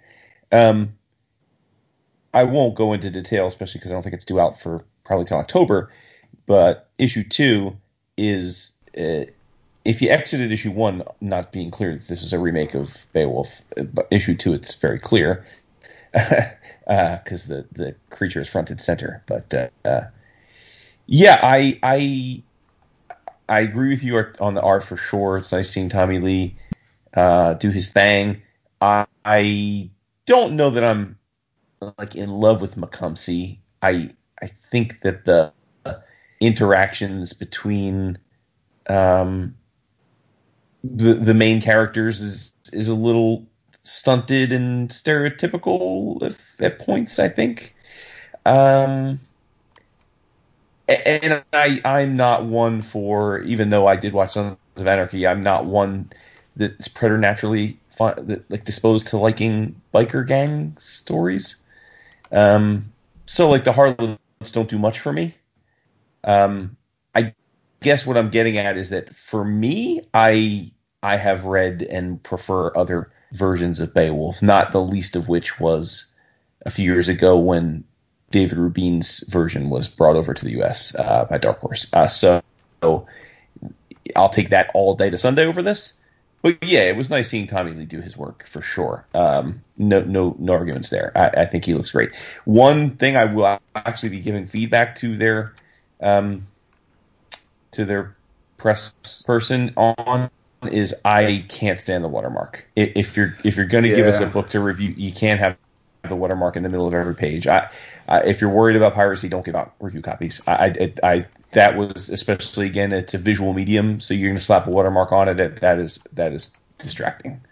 So um, now again, that's our readers will not have to worry about that. But since we were talking about a review copy, I, I, I am not a fan of the watermark straight down the middle of every page. Valiant's like that too, and Dark Horse to a degree. But yeah, it, there are some that uh, that are a little. I don't say egregious, but yeah, it it doesn't. I mean, it's it's faded enough where you can make out everything and still read what's there. But it is. I mean, since depending on what else art wise is on the page, it, it can draw your eye mm-hmm. to it. It, it just yeah. I didn't mind the watermark. Really? Yeah. I am curious. I mean, this is uh, the AWA stuff. At least that I can tell to date is all seems to be self-contained miniseries. Their first book, The Resistance, that, that that's a six-issue series that the trade is in. Previous, I, I'm I'm curious to see how um how their uh, how their trades are because uh, there was the um oh what the hell the, the publisher that uh the Vince and I ended up with all those fucking trades from from JMS's old uh in print. Oh, the not quite Night of the Living Dead thing. Yeah, like I mean, the the, the production quality there wasn't um, super great, but I just, I mean, they, they have some big names behind these, yeah. these titles, and I'm hoping that. Um, I mean, the issues that I I, I flipped through. Grendel. I mean, I, I read the preview for for Grendel, Kentucky, and I had the first issue. I was flipping through it at the shop um, when they had they got it in, but. Um, and the the free comic book day, which I, I read the first issue of the Resistance. I don't know how many times by now because it was in first the first um, AWA uh, Upshot Now retailer incentive, and and that had the first issues of a bunch of bunch of books in black and white, and the free comic book day issue from Upshot was the first full issue of the Resistance and and two previews of. Uh, of a Cullen Bunn series and a kari andrew series, and um, Yes, I mean, I'm the resistance. It's. I like the idea of it. JMS can can can start a good story, but the, the Deodato art for that. Um, you, he's just he's he's got Ed Harris and Harvey Keitel and and uh, mm-hmm, Dean Stockwell yeah. all set up for for for roles and and whatever. I mean, you're not going to get Dean Stockwell, I can tell you, but there's just certain things where it I don't like. It just it's it's if it's not an adaptation of something that's already been been filmed, like I don't just just just, just draw characters, dude. But um, getting back to the topic at hand, no, the the first issue of Grendel, Kentucky, it looks amazing. Well, it's smack dab in my favorite time on the planet. Yeah, so right, that's true. Although, yeah. but with that said, though, I, I don't. Do, do, you really feel like you got a vibe? Because I mean, it's set in like the hills of Kentucky. It's not. I I wouldn't have I don't think biker gangs look much different today than they did the way he drew them. And the right? clothes, I mean, yeah, the, you know the way the fashion tends to cycle around the the yeah. the things that people are wearing in here don't look too uh, mm-hmm. out of place. Uh, no, I thought, look, you throw a female biker gang in a book, uh, yeah. As a fan of of 60s uh, and 70s exploitation movies, I, this book just hit all the right notes for me. I thought. Now, are you are you familiar with with McComsey's other work? I know he was uh-uh. he's done stuff for Alterna. No, so I, I, yeah. I thought that the dialogue was was on point. I liked the interaction between the characters. I just the the the funeral setting I thought was great. Uh, there's the this guy recounting this this caper that he was on with with the the deceased. I thought I I liked it. I liked all of it. Um, I'm glad I pre-ordered it, and you know I'm I'm good for all four issues, and uh, I read American Ronin too. Yeah, I I was I started it, but since I um I wanted to uh I'm gonna it, it and it's in my previous video. I'm I'm ordering the first issue. I was I, I started reading the um the preview, and I didn't. I wasn't sure if I wanted to keep reading it or just wait until I have the issue in my hands. Yeah. But what did you it- think, Vince? I liked it. I, I enjoyed it very, very much. Um, I like Milligan. I, I always have. Sure. Whatever he does is is is compelling to me. But um, the the whole crime aspect of it that. Uh, Milligan was the key that turned the lock, and I, I thought the visuals were, were really good. Um, I think the finished preview is much better than the preview art we had previously seen because it was basically just, uh, in most cases, line art and a little bit of flatting here and there. Um, but the actual issue, it looks great.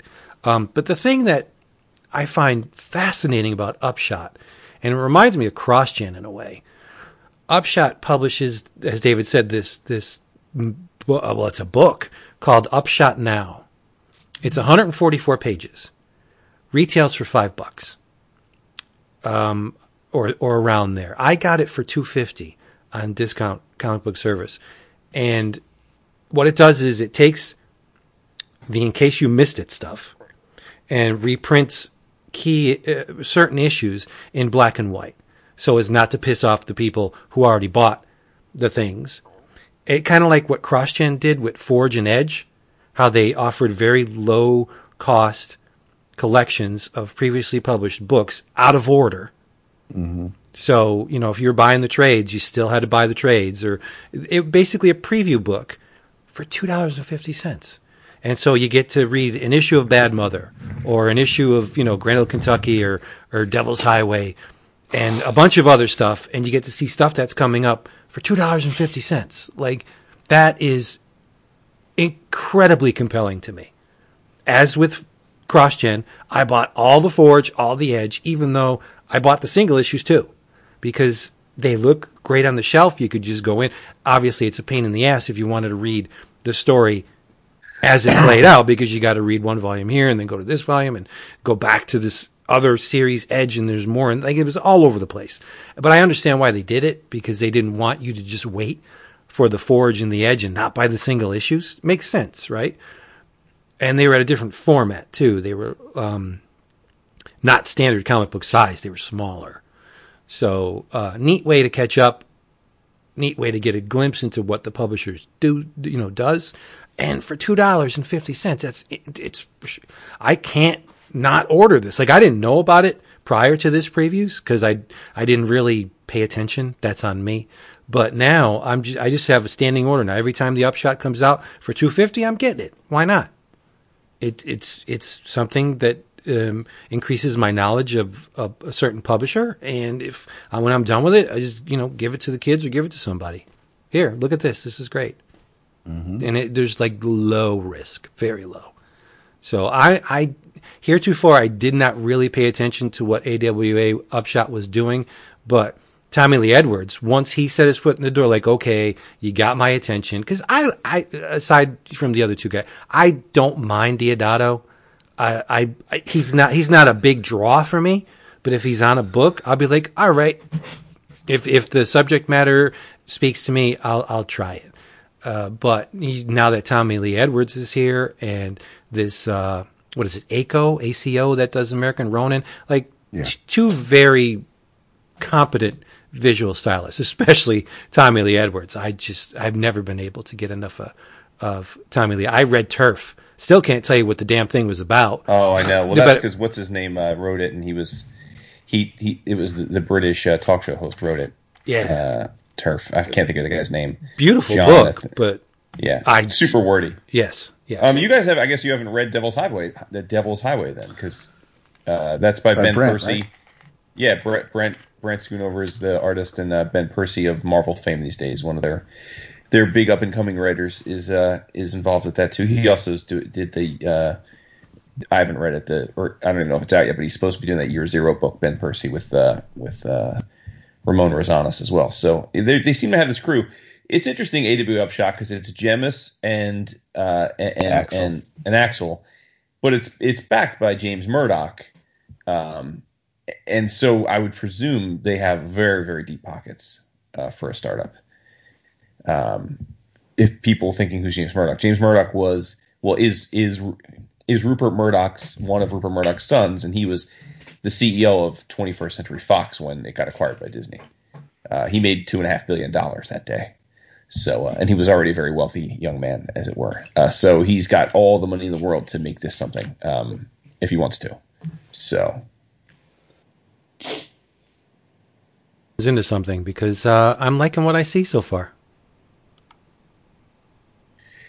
Yeah, I, I, I think like many non Marvel DC image, um, they could really, really use someone like Vince or someone else uh, on their graphic art and design and covers. I, I think their covers look super bad, like terribly bad, like really bad fonts and, and poor poor Photoshop.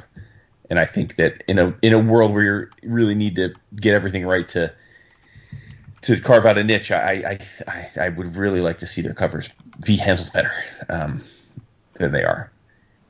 A lot of photo reference, a lot of, but anyway. Well, there's an art to cover making, and um, in a lot of instances, the dudes and dudettes that are very mm-hmm. competent with sequential art aren't very good at uh, at compelling covers. So, case by case basis, right? But yeah. I thought Tommy Lee's cover for Grendel, Kentucky, number one was great. Oh, totally like fine. Yeah, yeah, absolutely. Yeah. No, no. But I'm like the Resistance, Red Border. Like I just think a lot of them are just not doing the book's interiors any favors. And uh, you know, sometimes you see a great cover because a small publisher will pay someone to do an awesome cover, and then the interior art you'll mm. you'll, you'll be you'll be like, oh, wait a minute, you got to feel bait and switched. This is I feel like the opposite. A lot of the covers feel like they're ham fisted, and then there are a lot of very good creative teams involved in inside the inside the pages. So I just that seems shameful. I like the um, I like the look. I like the interiors on on Red Border and um, and Archangel Eight. There, I, I think because they they did come out. They have come out with um, with a bunch of issues. I mean, we're not talking about like 52 across the line, but they're they, they've had a bunch of and they're they're eclectic. So not you know if you like one type of um, genre or or certain idea that that doesn't mean you know like Devil's Highway is different than Red Border and and um, which is going to be different than American Ronin and of course Grendel Kentucky. So they're going to have something in there. I think they're kind of like Dark Horse where you're going to find something you're probably going to like and um, and yeah because of that that now when I, I read the first issue of a few things um, I didn't know when they were supposed to drop initially, and then of course COVID, so I don't know what kind of how that screwed up the schedule. But yeah, we, we're getting the the emails with with the review copies, and and Lisa is nice enough to include the dates, the street dates when things are happening. But now that um, now that we know that uh, well, I've seen the trades solicited for some of them, I'll I'll be able to um, to catch up instead of trying to figure out what issues I missed. I'll I'll I'll wait for the trades on the books that caught my eye, and then from here on out, when when new series start, like American Ronin, I'll I'll just jump on when they start. Yeah, well, that's going to be part of my previews video. Um, I focus a lot on AWA, and I I was just in the mood to get a a bunch of new singles, like yeah, yeah, we, we all love trades and, and they're great, but I just had a, a, an itch to, to load up on a bunch of new singles. So I got like four or five new series from various publishers, two, three of which were from, uh, maybe less, were from AWA. And I just, I want, just want to try new stuff. I know? dig it. I'm with you there. Yeah. All right. Have we set our pieces? We could probably got along in your travels. I know I may. he may. Like, I may. Yeah. uh, so, hey, everybody, if you enjoyed this, please check us out on the Twitter, the Instagram, the Reddit, and the Facebook.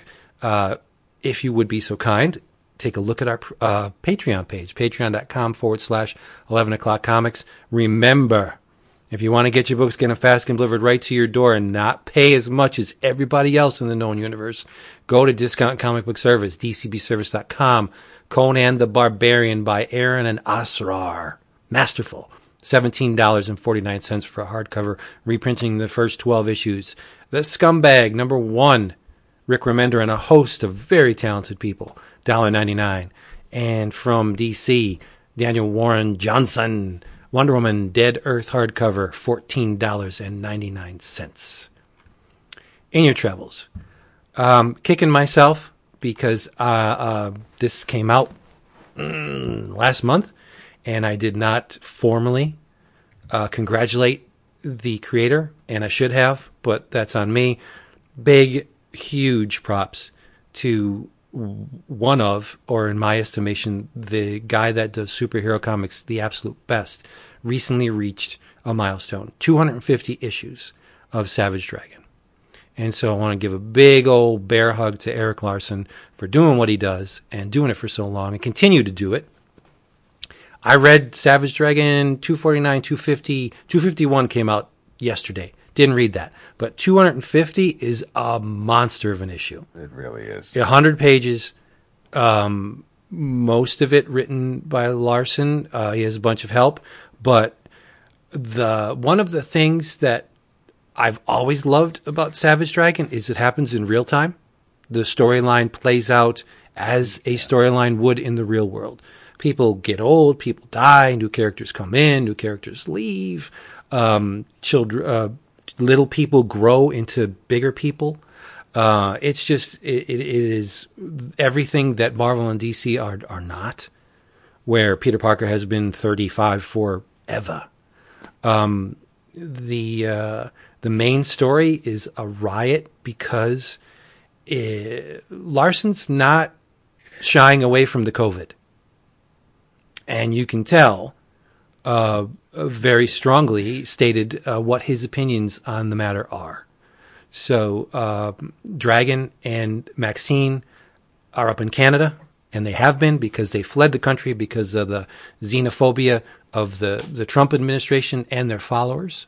And so now they're in Canada and loving it, and Canada's doing it right, and they're making fun of Americans because Americans r- refuse to uh, to mask up uh, which would seem mundane and boring. Like that's the real world. We get that on the Twitter and the Facebooks every day. But knowing Maxine and her her uh, her needs, uh, mm-hmm. she's she's going a little bit stir crazy. Like um, she she doesn't mind all that much being cooped up, but um, the fact that uh, Dragon can't get sick because he's got the healing factor, the kids can't get sick. Maxine can get very sick. And uh, Dragon or Malcolm is is doing what he does, and he's encountering all these people. So she's got to be very wary of of being around him, but she still wants that special Malcolm attention. Vitamin D. Yeah, and uh, uh, Larsen doesn't pull any punches. It's sexy time. Mal- um, Maxine wants the the the the sausage, and she's going to get it. And it just so happens during one of their uh, encounters, uh, a bunch of uh, up and comers sent there by Dart, uh, who knew full well that these little pikers uh, encountering Malcolm would not turn out well for them. And it turns out, David, did you read this? Yes. The uh, the dra- Malcolm's kids actually kill a couple of yeah these attackers. Three out, of their, three out of their four children now are killers. Yeah, Ma- um, Malcolm just rips apart Open Face. Like Open Face has been in the book for a long time. Malcolm just yes. just rips them apart. Uh, sorry, My mama. It's very bloody. It's it's uh, it's not ex- well. The, the the bloodshed's pretty explicit, but the sex is not. I mean, Maxine's nude more often than she's not, and uh, but there's a recurring gag. There's three stories in the book featuring the deadly duo uh, Kill Cat and, and uh, Kid Avenger, and it's basically the same story every time. So the first time you read it, it's like Kill Cat's being a dumbass as usual. Kid Avenger actually saves the day, and everybody's surprised. And so you read the first story and like, okay, this is not out of the realm of all of the Deadly Duo stories I've ever read. And so the second story comes along where Kill Cat just mistakes a hero for a villain. Kill Cat's dumb and he just wants attention. He wants the ladies and he screws up and Kid Avenger saves the day. So that's the second. By the third time he did it, I was rolling because I'm like, no, you're not going to do it again. And he did it again. It's the same story with different villains three times in a row, but it's funny. It's like the you know, there's joy in repetition. You know, Yeah. there's a powerhouse um, appearance. Uh, it's just a it, it it basically everything you loved about the previous 250 issues or 249 issues of Savage Dragon are all of of all of it's back in this. Golden Age Daredevil's in here. Um, there's a story uh, Larsen wrote and um, with Andy Kuhn on art. It's wonderful. Carl Cosmic, and it, it's done in the the uh, faux uh, vintage style with the dot pattern, the moire, and the the flat color. It's just amazing. Uh, Hercules versus Thor appears in it. It's wonderful. It was ten bucks for 100 pages. Adam Warren has a pinup, and there's a cliffhanger at the end of the main story, Yes. and you get one of the uh, original appearances of Larsen's Dragon from um, oh, what the hell was the name of the magazine? Um, Not, graphic fan, no, graphic fantasy. Oh yeah, yeah, Yeah. yeah, yeah, yeah. Sorry, because it's right on the cover. Not the, the, back cover. Yeah, not the super fin-headed uh, character he eventually transformed into, but the Right. the more compact fin. It- It's it's wonderful. I've said it a bazillion times. I um yeah, you're right. You're you're absolutely right. And and I know that um I've I've fallen behind. I I because we were all reading it religiously at, at a good clip. Um, I fell behind, and the shop got in some copies of 250 and some of the variants, and they asked me before they asked me the Tuesday before Wednesday, it was going on the shelf if um if I wanted one, and I wasn't sure but I grabbed the um, the Skottie Young cover. I was like, yeah, I'll, I'll, I'll take this one. So yeah, I have it. It's it's great. The first, the main story is great because it's it's it's over the course of a handful of weeks, like Vince said, dealing with COVID and uh, Maxine's mom, May and and Kevin, uh, Malcolm's brother, have a um, have a sex tape, and there's it, it's it's just it is it's it's and I don't know. uh, I I love Erik's style and I love the way he draws ladies. It's it's a fantastic one. It, it, it's fantastic anniversary issue. It's well worth well worth the price. Larsen's the Wolverine of superhero comics. He's the best there is at what he does. There's nobody doing superhero comics that's better than Larsen. Nobody. I'll fight you over it. You may have to. Yeah. There's a Teenage Mutant Ninja Turtle parody.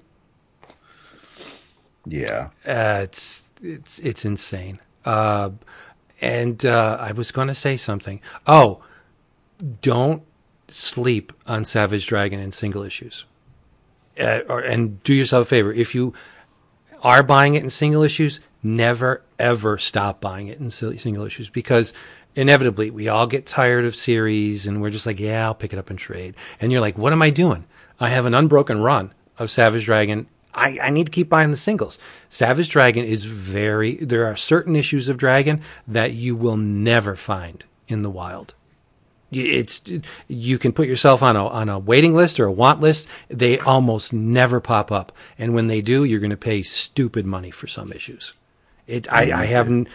It's it's my one. I don't have many rules, but one of my rules is never buy, never stop buying Spawn and Savage Dragon because I, in the past I have done it and I've regretted it, and it took me forever to get the issues that I missed.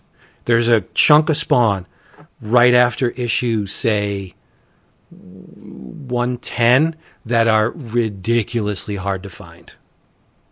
And I had to, I had to scare them up, but and I did. But um, yeah, that those are my two rules. But anyway, if you want to read superhero comics done the absolute best in the uh, multiverse, get Savage Dragon. Here, here. I got nothing else to say. Nicely done, my friend. Um, in your travels, um, the first, oh, this is actually the second arc, number eight of um, Blade Runner 2099, which actually takes place um, in the year uh, 2026, because it's a handful of years after the first arc. Um, number eight wraps up our second story, and it ends um, kind of where it all began. So um, I really, really enjoyed the first four issues of this book. I was along for the ride with the second set of four issues. Uh, it was slightly different. It, it, it, it, it was off planet, and um, they were dealing with the fallout from from the first story, and, and it all made sense. Michael Green and, and, Mike Johnson are your writers, and Andre um, Guinaldo is is is the artist, and it it's.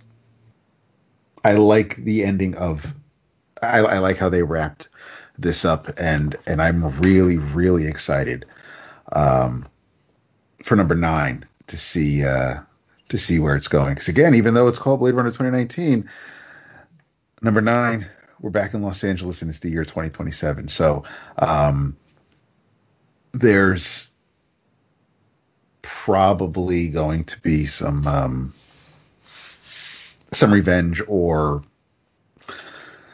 somebody who's been missing Ash since she's been off planet um, and maybe may have something planned now that uh, now that she's back. But but it, it the arc ends with her back home, and and I really I like the way they brought her home. But what was uh, what was really neat is that um, Titan's offering for Free Comic Book Day this year was a zero issue of Blade Runner 2019, and it's pretty much the origin of Ash. Um, same creative team. Uh, I don't know since the first trade's already been solicited um, with the first four issues. I don't know where this will fall and if it will be collected or may- maybe when they finally do um, something more deluxe in the future. And they could do it in order of publication and just stick it at the end of uh, of the second volume. But I think um, you know whatever you know about the first Blade Runner movie and and Deckard and and dealing with replicants um, and and Tyrell this isn't the Blade Runner comic doesn't necessarily. It, it, it, Ash is a Blade Runner. She is it, she's a, she's a cop, and and so that's pretty much where um, the similarities end. She she just happens to be the same member of the squad that uh, that Deckard was, and and and that's it. So it's not like you're going to see any of the characters from from the movies um, show up in the comic, but but but to see that world expanded um, and other other residents of, of Los Angeles and, and people who have to work with and, and deal with replicants. It's it's nice to see. I, I, I like the um, I like the idea of giving us more of, of building on on what came before. But the zero issue um, was great because it's it's it's it's not an anthology, but it's just it's it's a few pages of different times in um, in Ash's life when when she was a young girl and and kind of learning um, how people treat other people who have less and and where people consider their station. Um, so it starts off in the year 2000 and then then we jump to 2009 um, and she uh, she basically she's always had a handicap. She's always had a problem with her spine which is why she wasn't able to go off world with her mom and ended up being raised by um by her grandmother. And so she um she she needs um a brace and and, and crutches uh, j- just to walk, and and uh, she ends up meeting a um, a doctor in in I'll say in air quotes who can provide a, an attachment that will let her um, walk and and uh, almost pass herself off as, as someone who isn't handicapped. And then we jump ahead to 2013, where now she's a um, she is a member of, of the police and um, is giving the uh, is is giving the the VK test to, to determine if if the um, the subject is a replicant, um, and she's Ash is very very good at her job, and and that's so they're basically just three little chapters of of Ash's life in the zero issue, so it just kind of gives you a little bit more information on his character that that the main series has been about, and um, and yeah, I am still loving Blade Runner 2019. So yeah, in your travels, if if if you, I don't think it's too late. If you haven't, by all means, get that first trade. Um, and tell me I'm wrong. I, I don't mind. Um, but I definitely think it's one of um, one of the better comics from the past year, and and it's uh, it's yeah, and and I'm really looking forward to the ninth issue. But in your travels, later in 2019, still loving it. Um, hopefully, you do too. What did you think of the movie? 2049. Um, I, I I ended up I finally bought it on um, on Blu-ray so I could watch it anytime. I I like I like a lot of the movie. Um, there are some things where you, you kind of have to watch it more than once because there are parts where it is slow and and it's um, I mean deliberately so. It's not like it, it it's boring or or you're taken out of it, but um, there it's I think it might be easy to miss some things, but I I, I enjoyed um, Gosling's character Kay. I I thought Robin Wright's role as as the uh, as the captain was phenomenal. Um, I was kind of hooked right right from the start, and and I I, I the um, the mystery of it and and its connection to the first movie. It is an absolutely gorgeous piece of film. I think it's fantastic. Ana de Armas Anna is is a vision, but she is she's she's great as Joy. Um, I don't want to compare it to the first one, Is that, that would be unfair. Uh, the first one blows many movies in my mind away, and it, it and it, it, the second one absolutely needs the first to, to to tell the story, but I still think it's it's a very fine movie. I like it Okay. Yeah. I haven't seen it, that's why I'm asking. Um, uh, before I do my new travels, Vince, uh, as the uh, resident horror fan, uh, I assume you've seen The Ring. Yes. What did you think of it?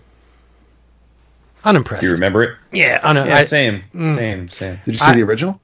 yes. No, not the Japanese version. No, I, uh, I'm talking about the American version. Well, the original is much better. I, I, I don't get a lot of mileage out of set pieces where uh, you know they. I I think the whole thing with the little girl it's it's a trope now in in um, horror films with the the, the long haired girl. Yeah. Eh, that's not scary to me. Uh, I, I don't like jump scares. Uh, not that I don't like them. I think they're cheap. Give me a give me a compelling story, um, and maybe you know some like Mandy. I thought Mandy was a great film because Yeah. no, it's it's Oh, it's a, sure. No, no, it's Mandy great. great great story, Yeah. interesting visuals, um, experimental at times, which is is wonderful. The the whole creepy kid uh, You got, genre, like the, you got the Conjuring and then the Annabelle stuff. yeah, it does absolutely nothing for me. I'm with you. I mean, I had never seen The Ring, um, not because like wasn't I wasn't avoiding it for any particular reason. I, I've I watched lots of horror movies. I just never saw it when it was a thing, and then kind of forgot about it. And the other night, everybody was asleep or out, and it I saw it was available on the you know on the uh, streaming, and I'm like, all right, what the hell? I watched it, and like it's a well done movie. Like it's Oh, not yeah. like a like it's definitely. I mean, and there's there's. Uh, I mean, Naomi Watts is in it. I think it was one of her first big starring roles. I mean, it's it's, but but it's. I just didn't find it scary at all. Like not even remotely scary. It was Right. really almost more of a murder mystery. I was trying to figure out why this was like what happened to this little girl. Um, and then I saw that there's a sequel to it, which doesn't. But anyway, um, it's, Uh, it's huge, Just before you move on, yeah. one of the things I don't like about that movie is it has instigated a wave of fake paranormal videos, mostly coming out of Japan. Oh, really? Like, yeah, Okay. they'll they'll they'll do these. Um, they have these shows where they'll they'll show videos to a a, a, a live audience, and they show the the most important part is the reaction of the videos. And in most cases, you'll get a bare glimpse of this long haired, creepy ass girl in the corner of a room, and they all freak out. Number one, it's not scary to me. Uh, two, why would a ghost choose to take that form? It, it, it there's so many questions I have, um, it, and it, it ties into the whole creepy animated ghost doll trend in in in, in vi- if you so you're a paranormal entity and you come back and you want to infest this doll. Why? It makes no logical sense to me. But anyway, just I, I don't like the movie because it didn't inspire me or it didn't do anything other than waste my time. But I, I also don't like the movie because of what it has generated. And got it. you know, it's there's just this proliferation of these garbage, fake paranormal videos that people take as as real, and it just it, don't go on YouTube because there's tons of them. I will take your word for it. Not scary at all. Uh, in your travels, I want to talk about a little Marvel action. Um, Donny Cates, Nic Klein on Thor, uh, issue number six, the final issue of their opening arc, uh, came out this week, and I got to tell. it- Then props to Brian Newbury for prompting me to to read it quickly. Um, you know, I think it was a daunting, daunting task to be the guy who follows Jason Aaron as the writer of Thor. Um, you know, that's a that is a tricky thing, and we know. I mean, we we are fans of Donny's work. We have praised pretty much most of the stuff he's ever done. I, I think it's fair to say, right? I mean, in some way, shape, or form, we've talked about almost every one of his big projects, both pre Marvel and Marvel, and sung its praises. So, so we are definitely fans of him as a writer. And uh, Nic Klein is an incredible, incredible illustrator. Uh, he makes my heart sing visually. Um, I think we we touched on at least to some degree the first issue when it came out and gave it props. But um, I got to tell you, man, for given how long and how amazingly consistent Aaron's run on Thor was, uh, Donny had to do he had to do two things. He had to make it his own, like it had to be a different take on Thor, which was going to be hard, and he had to make it good. And I think after this first arc, he absolutely did it. I, I was so impressed with this six issues. I like stunningly so, and it's not fair to say that because again, I think Donny has proven himself to be quite a good writer, and we've all enjoyed almost everything he's ever done. So I shouldn't have been surprised, but I guess I just went in thinking like, oh, you know what? If this isn't super hot, it's not a big deal. Like it's not a blemish on Donny because he's done a lot of other great work and he's following Jason on Thor. Like he just he's taking the hit. You know, he's he's following the grenade from Marvel. Um, but I was wrong. Um, there's so much craft in these six issues that go about telling you a fun story, but at the same time, if you look under the covers, it it's also a, a thoughtful way to retcon the character into something new so he can be different. Because when this arc starts, uh, it is directly after the final events of, of Jason's what is it almost it was eight year run maybe I think it was eight eight nine years. Um, Thor is now king, and, and I guess spoilers. I don't know if people care one way or the other, but I'm gonna you know, spoilers to how like some of the, the things. I don't know. I don't know how far along people were with Jason Aaron's run or what have you, but but this starts off where Thor is king of Asgard. Um, Odin is gone. Thor is fucking beaten up, man. He's he's miss. He's got his his his arm is missing. It's it's now the destroyer's arm is is grafted onto him. Um, he's haggard, disheveled. He's got a missing eye. And again, this all stuff happened over the course of Jason's run, but he's just beaten and bruised and battered, and he is the reluctant king. He he he he loathes being uh, a he loathes being a bureaucrat, um, just with every fiber of his being. Uh, Lady Sif is now uh, she's got Heimdall's role. She's in charge of the Bifrost. Um, Loki is the king of the Frost Giants. Um, and all these things happened as a byproduct of that event that uh, happened what a year or two ago. Um, but you know, at the end of the day, you're kind of like, okay, I get it. Like this is this first arc's going to be about Thor longing for his days as a hero. Um, but nope, because right as Thor is about to go and address all of Asgard and give a big speech that he was dreading doing because he didn't want to have to be a statesman, uh, fucking Galactus falls into Asgard and crashes into the middle of Asgard, and he's missing an arm and he's like near death, and hooks you in that first issue. And I'm like, okay, I get you, I see you. And then we go from there, and basically the premise is, uh, remember, Galactus was the last survivor of the prior incarnation of the Marvel Universe. He was the one living being that was able to pierce the veil from the old, the end of that universe into the new one. And uh, apparently, the the Galactus contends that uh, this thing that he calls the Black Winter, it's it's a cosmic primordial force, and when it's basically like the Black Racer for for for universes. When it when it's when it's the universe's time, this thing can't be stopped, and it shows up and it destroys everything. And it's coming now, and he barely got away from it. That's why he's all jacked up. He barely escaped it, and he needs help. And um, so he he's he he comes to Asgard to ask for help.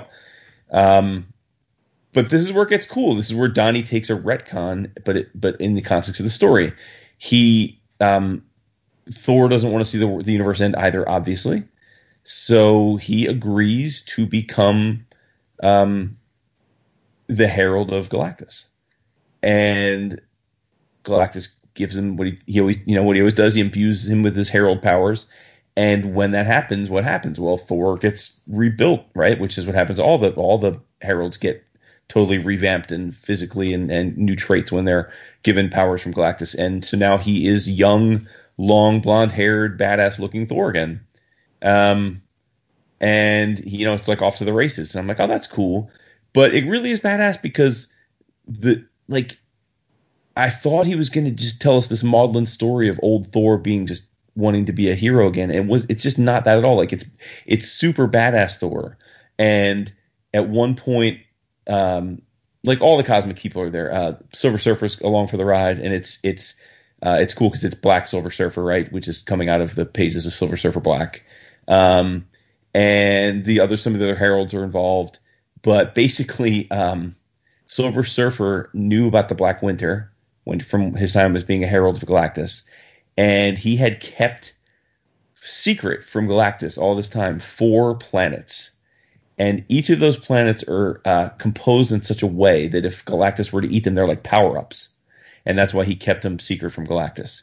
So they realize that their only chance to beat the Black Winter is to let Galactus eat these four planets and make himself like Super Galactus. I love it. It's like you know, it's like Optimus Prime getting like an extra exoskeleton or something, you know, when he did. Um, so they go around these planets, but of course, a couple of them are inhabited, and Thor's not trying to have that. So Thor sends the, all these alien creatures to Asgard. So that's fun because now you got all these weird alien creatures hanging out in Asgard, trying trying to trying to uh, uh, acclimate. Like Volstagg is basically the uh, the stand-in for Thor when Thor's out on a mission. So Volstagg's like beside himself because dude's a day ago was trying to make sure they had enough mead. Now he's trying to make sure there's like quarters for everybody, and he's just at his wits' end. Uh, and and they go about uh, superpowering Galactus to fight this Black Winter. But when it comes to pass, the Black Winter starts kind of doing his little case like, all right, well, hold up now, y'all, before you think this is going to go the way you think it's going to go, let me tell you about what you don't know. And he starts dropping some dimes on Galactus and kind of implies that Galactus's origin isn't as randomly altruistic as we've always led to believe. And now suddenly Thor's faced with a decision. Does he stay at Galactus's side as his herald and try and vanquish the Black Winter, even if it's not that may not be possible, but if they can, or does he step aside and let the Black Winter lay claim to Galactus because Black Winter made a pretty good good case for why he deserves to be able to claim Galactus.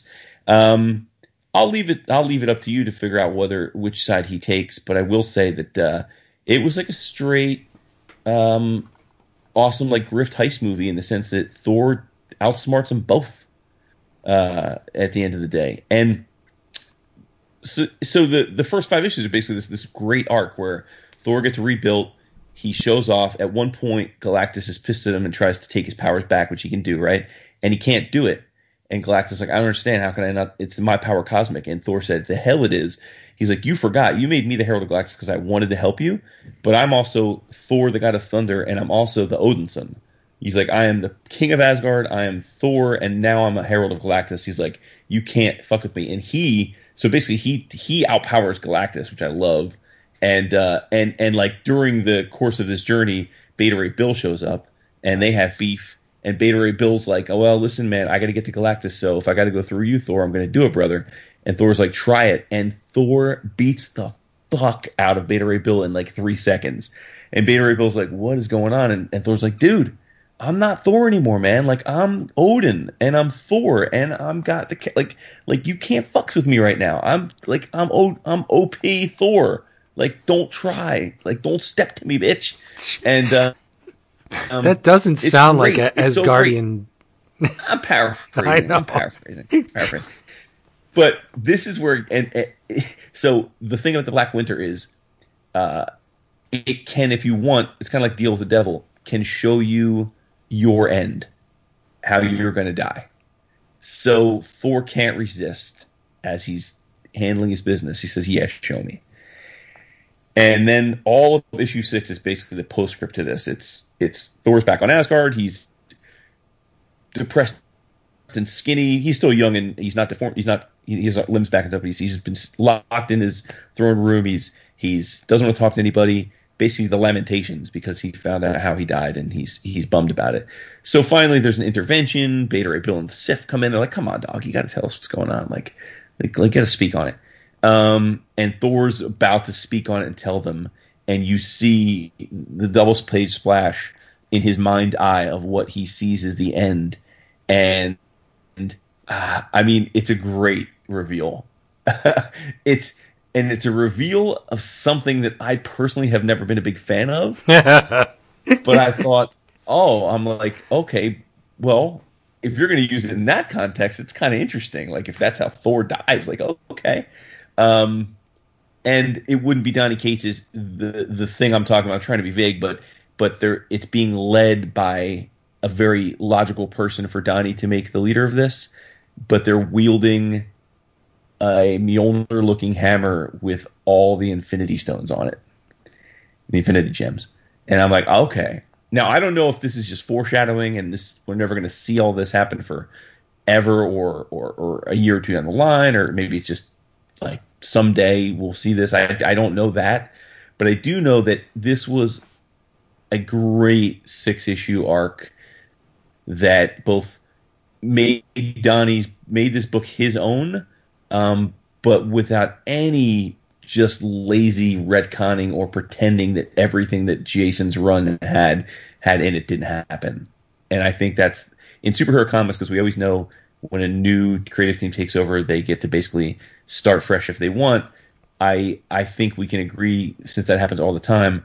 The way that they go about putting the deck chairs back in order ranges from just super lazy, like just I'm going to pretend like whatever happened before this didn't happen, to really well thought out and carefully uh, orchestrated. And this is the latter, and uh, and was so well done. And my only complaint is that I don't think Nic Klein stays on the book. I think because I don't think he's fast enough to. Um, but uh, but man, oh man, this is going to be a great. Just this six issues would be great. You could just read this if you're interested in a in a good sh- sh- uh, Thor story. If you're not a regular Thor reader and you just want a little taste of Thor, this six issues would be perfect because it's self-contained. For you know, it's a self-contained cosmic thing with with Galactus and all that, and uh, loved it. Really thought it was great. So, um, major props to, to Donny for pulling off the the handoff of a very very slippery baton. I'm of two minds on that that future vision. You saw it. You Yeah, it. yeah, yeah. Okay. Um, I think the artifact is nothing more than fanboy wank. It doesn't. It doesn't make a whole lot of sense to me.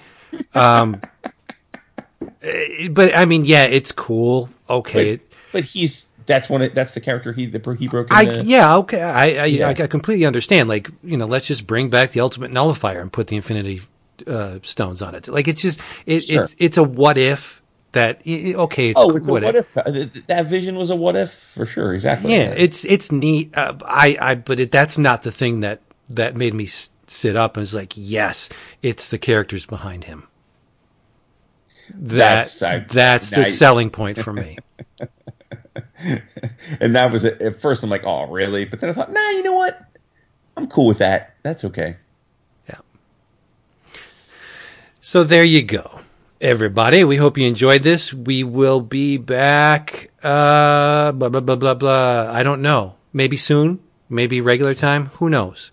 Because we have news for you. Right? We have the results We do. of the Book of the Month Club. Book of the month. Oh. Yes, yes, yes. August was um came upon us quick and and we um we kind of I we got the list out um finally and and and uh it was it wasn't secretive you know obviously if if, if you're a patron you got the email providing your notifications are on and um and if you're on the slack um you know that the picks were made, but um, we had 11 Eisner winners and, and, and nominees. And, um, and of the 11, uh, I'm really excited about the winner. Um, cause we had the artist on when the book was about to come out and, and, uh, it'll be nice to talk about that first arc, but, um, the runners up were Are You Listening? by Tillie Walden, uh, Cats of the Louvre by Taiyo Matsumoto, The Dreaming, Volume 1, Pathways and Emanations by Si Spurrier and uh, Bilquis Evely, The House of The House by Paco Roca, Kiss Number 8 by Colleen A.F. Venable and Ellen T. Crenshaw, LaGuardia by Nnedi Okorafor and Tana Ford, Laura Dean Keeps Breaking Up With Me by Mariko Tamaki and Rosemary Valero O'Connell. Snow Glass Apples by Neil Gaiman and Colleen Doran.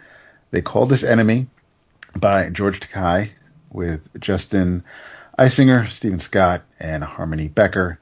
And. Wrath of Fantômas by Olivier Bach. Bouquet and Julie.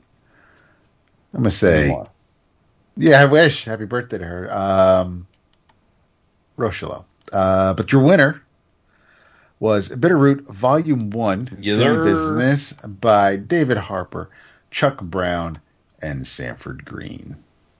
Yes, So sir. we'll be discussing that first arc in the very near future. The winner Before- of the Eisner for Best Continuing Series. Yes. No surprise. And Vince. Vince wiping his brow with a huge sigh of relief. Seriously. yeah. 'Cause there was a lot of stuff in there. I'm like, oh boy. Here we go. And I think everything got at least a vote, right? Like it was one of those those months where there was a pretty good good mix of of uh of like there were it wasn't Yes, almost months everything got a vote. yeah like some months some months you know it's it's one or two things you just run away Yeah, but uh but down, this but yeah. Yeah. yeah, this was popping. This was good.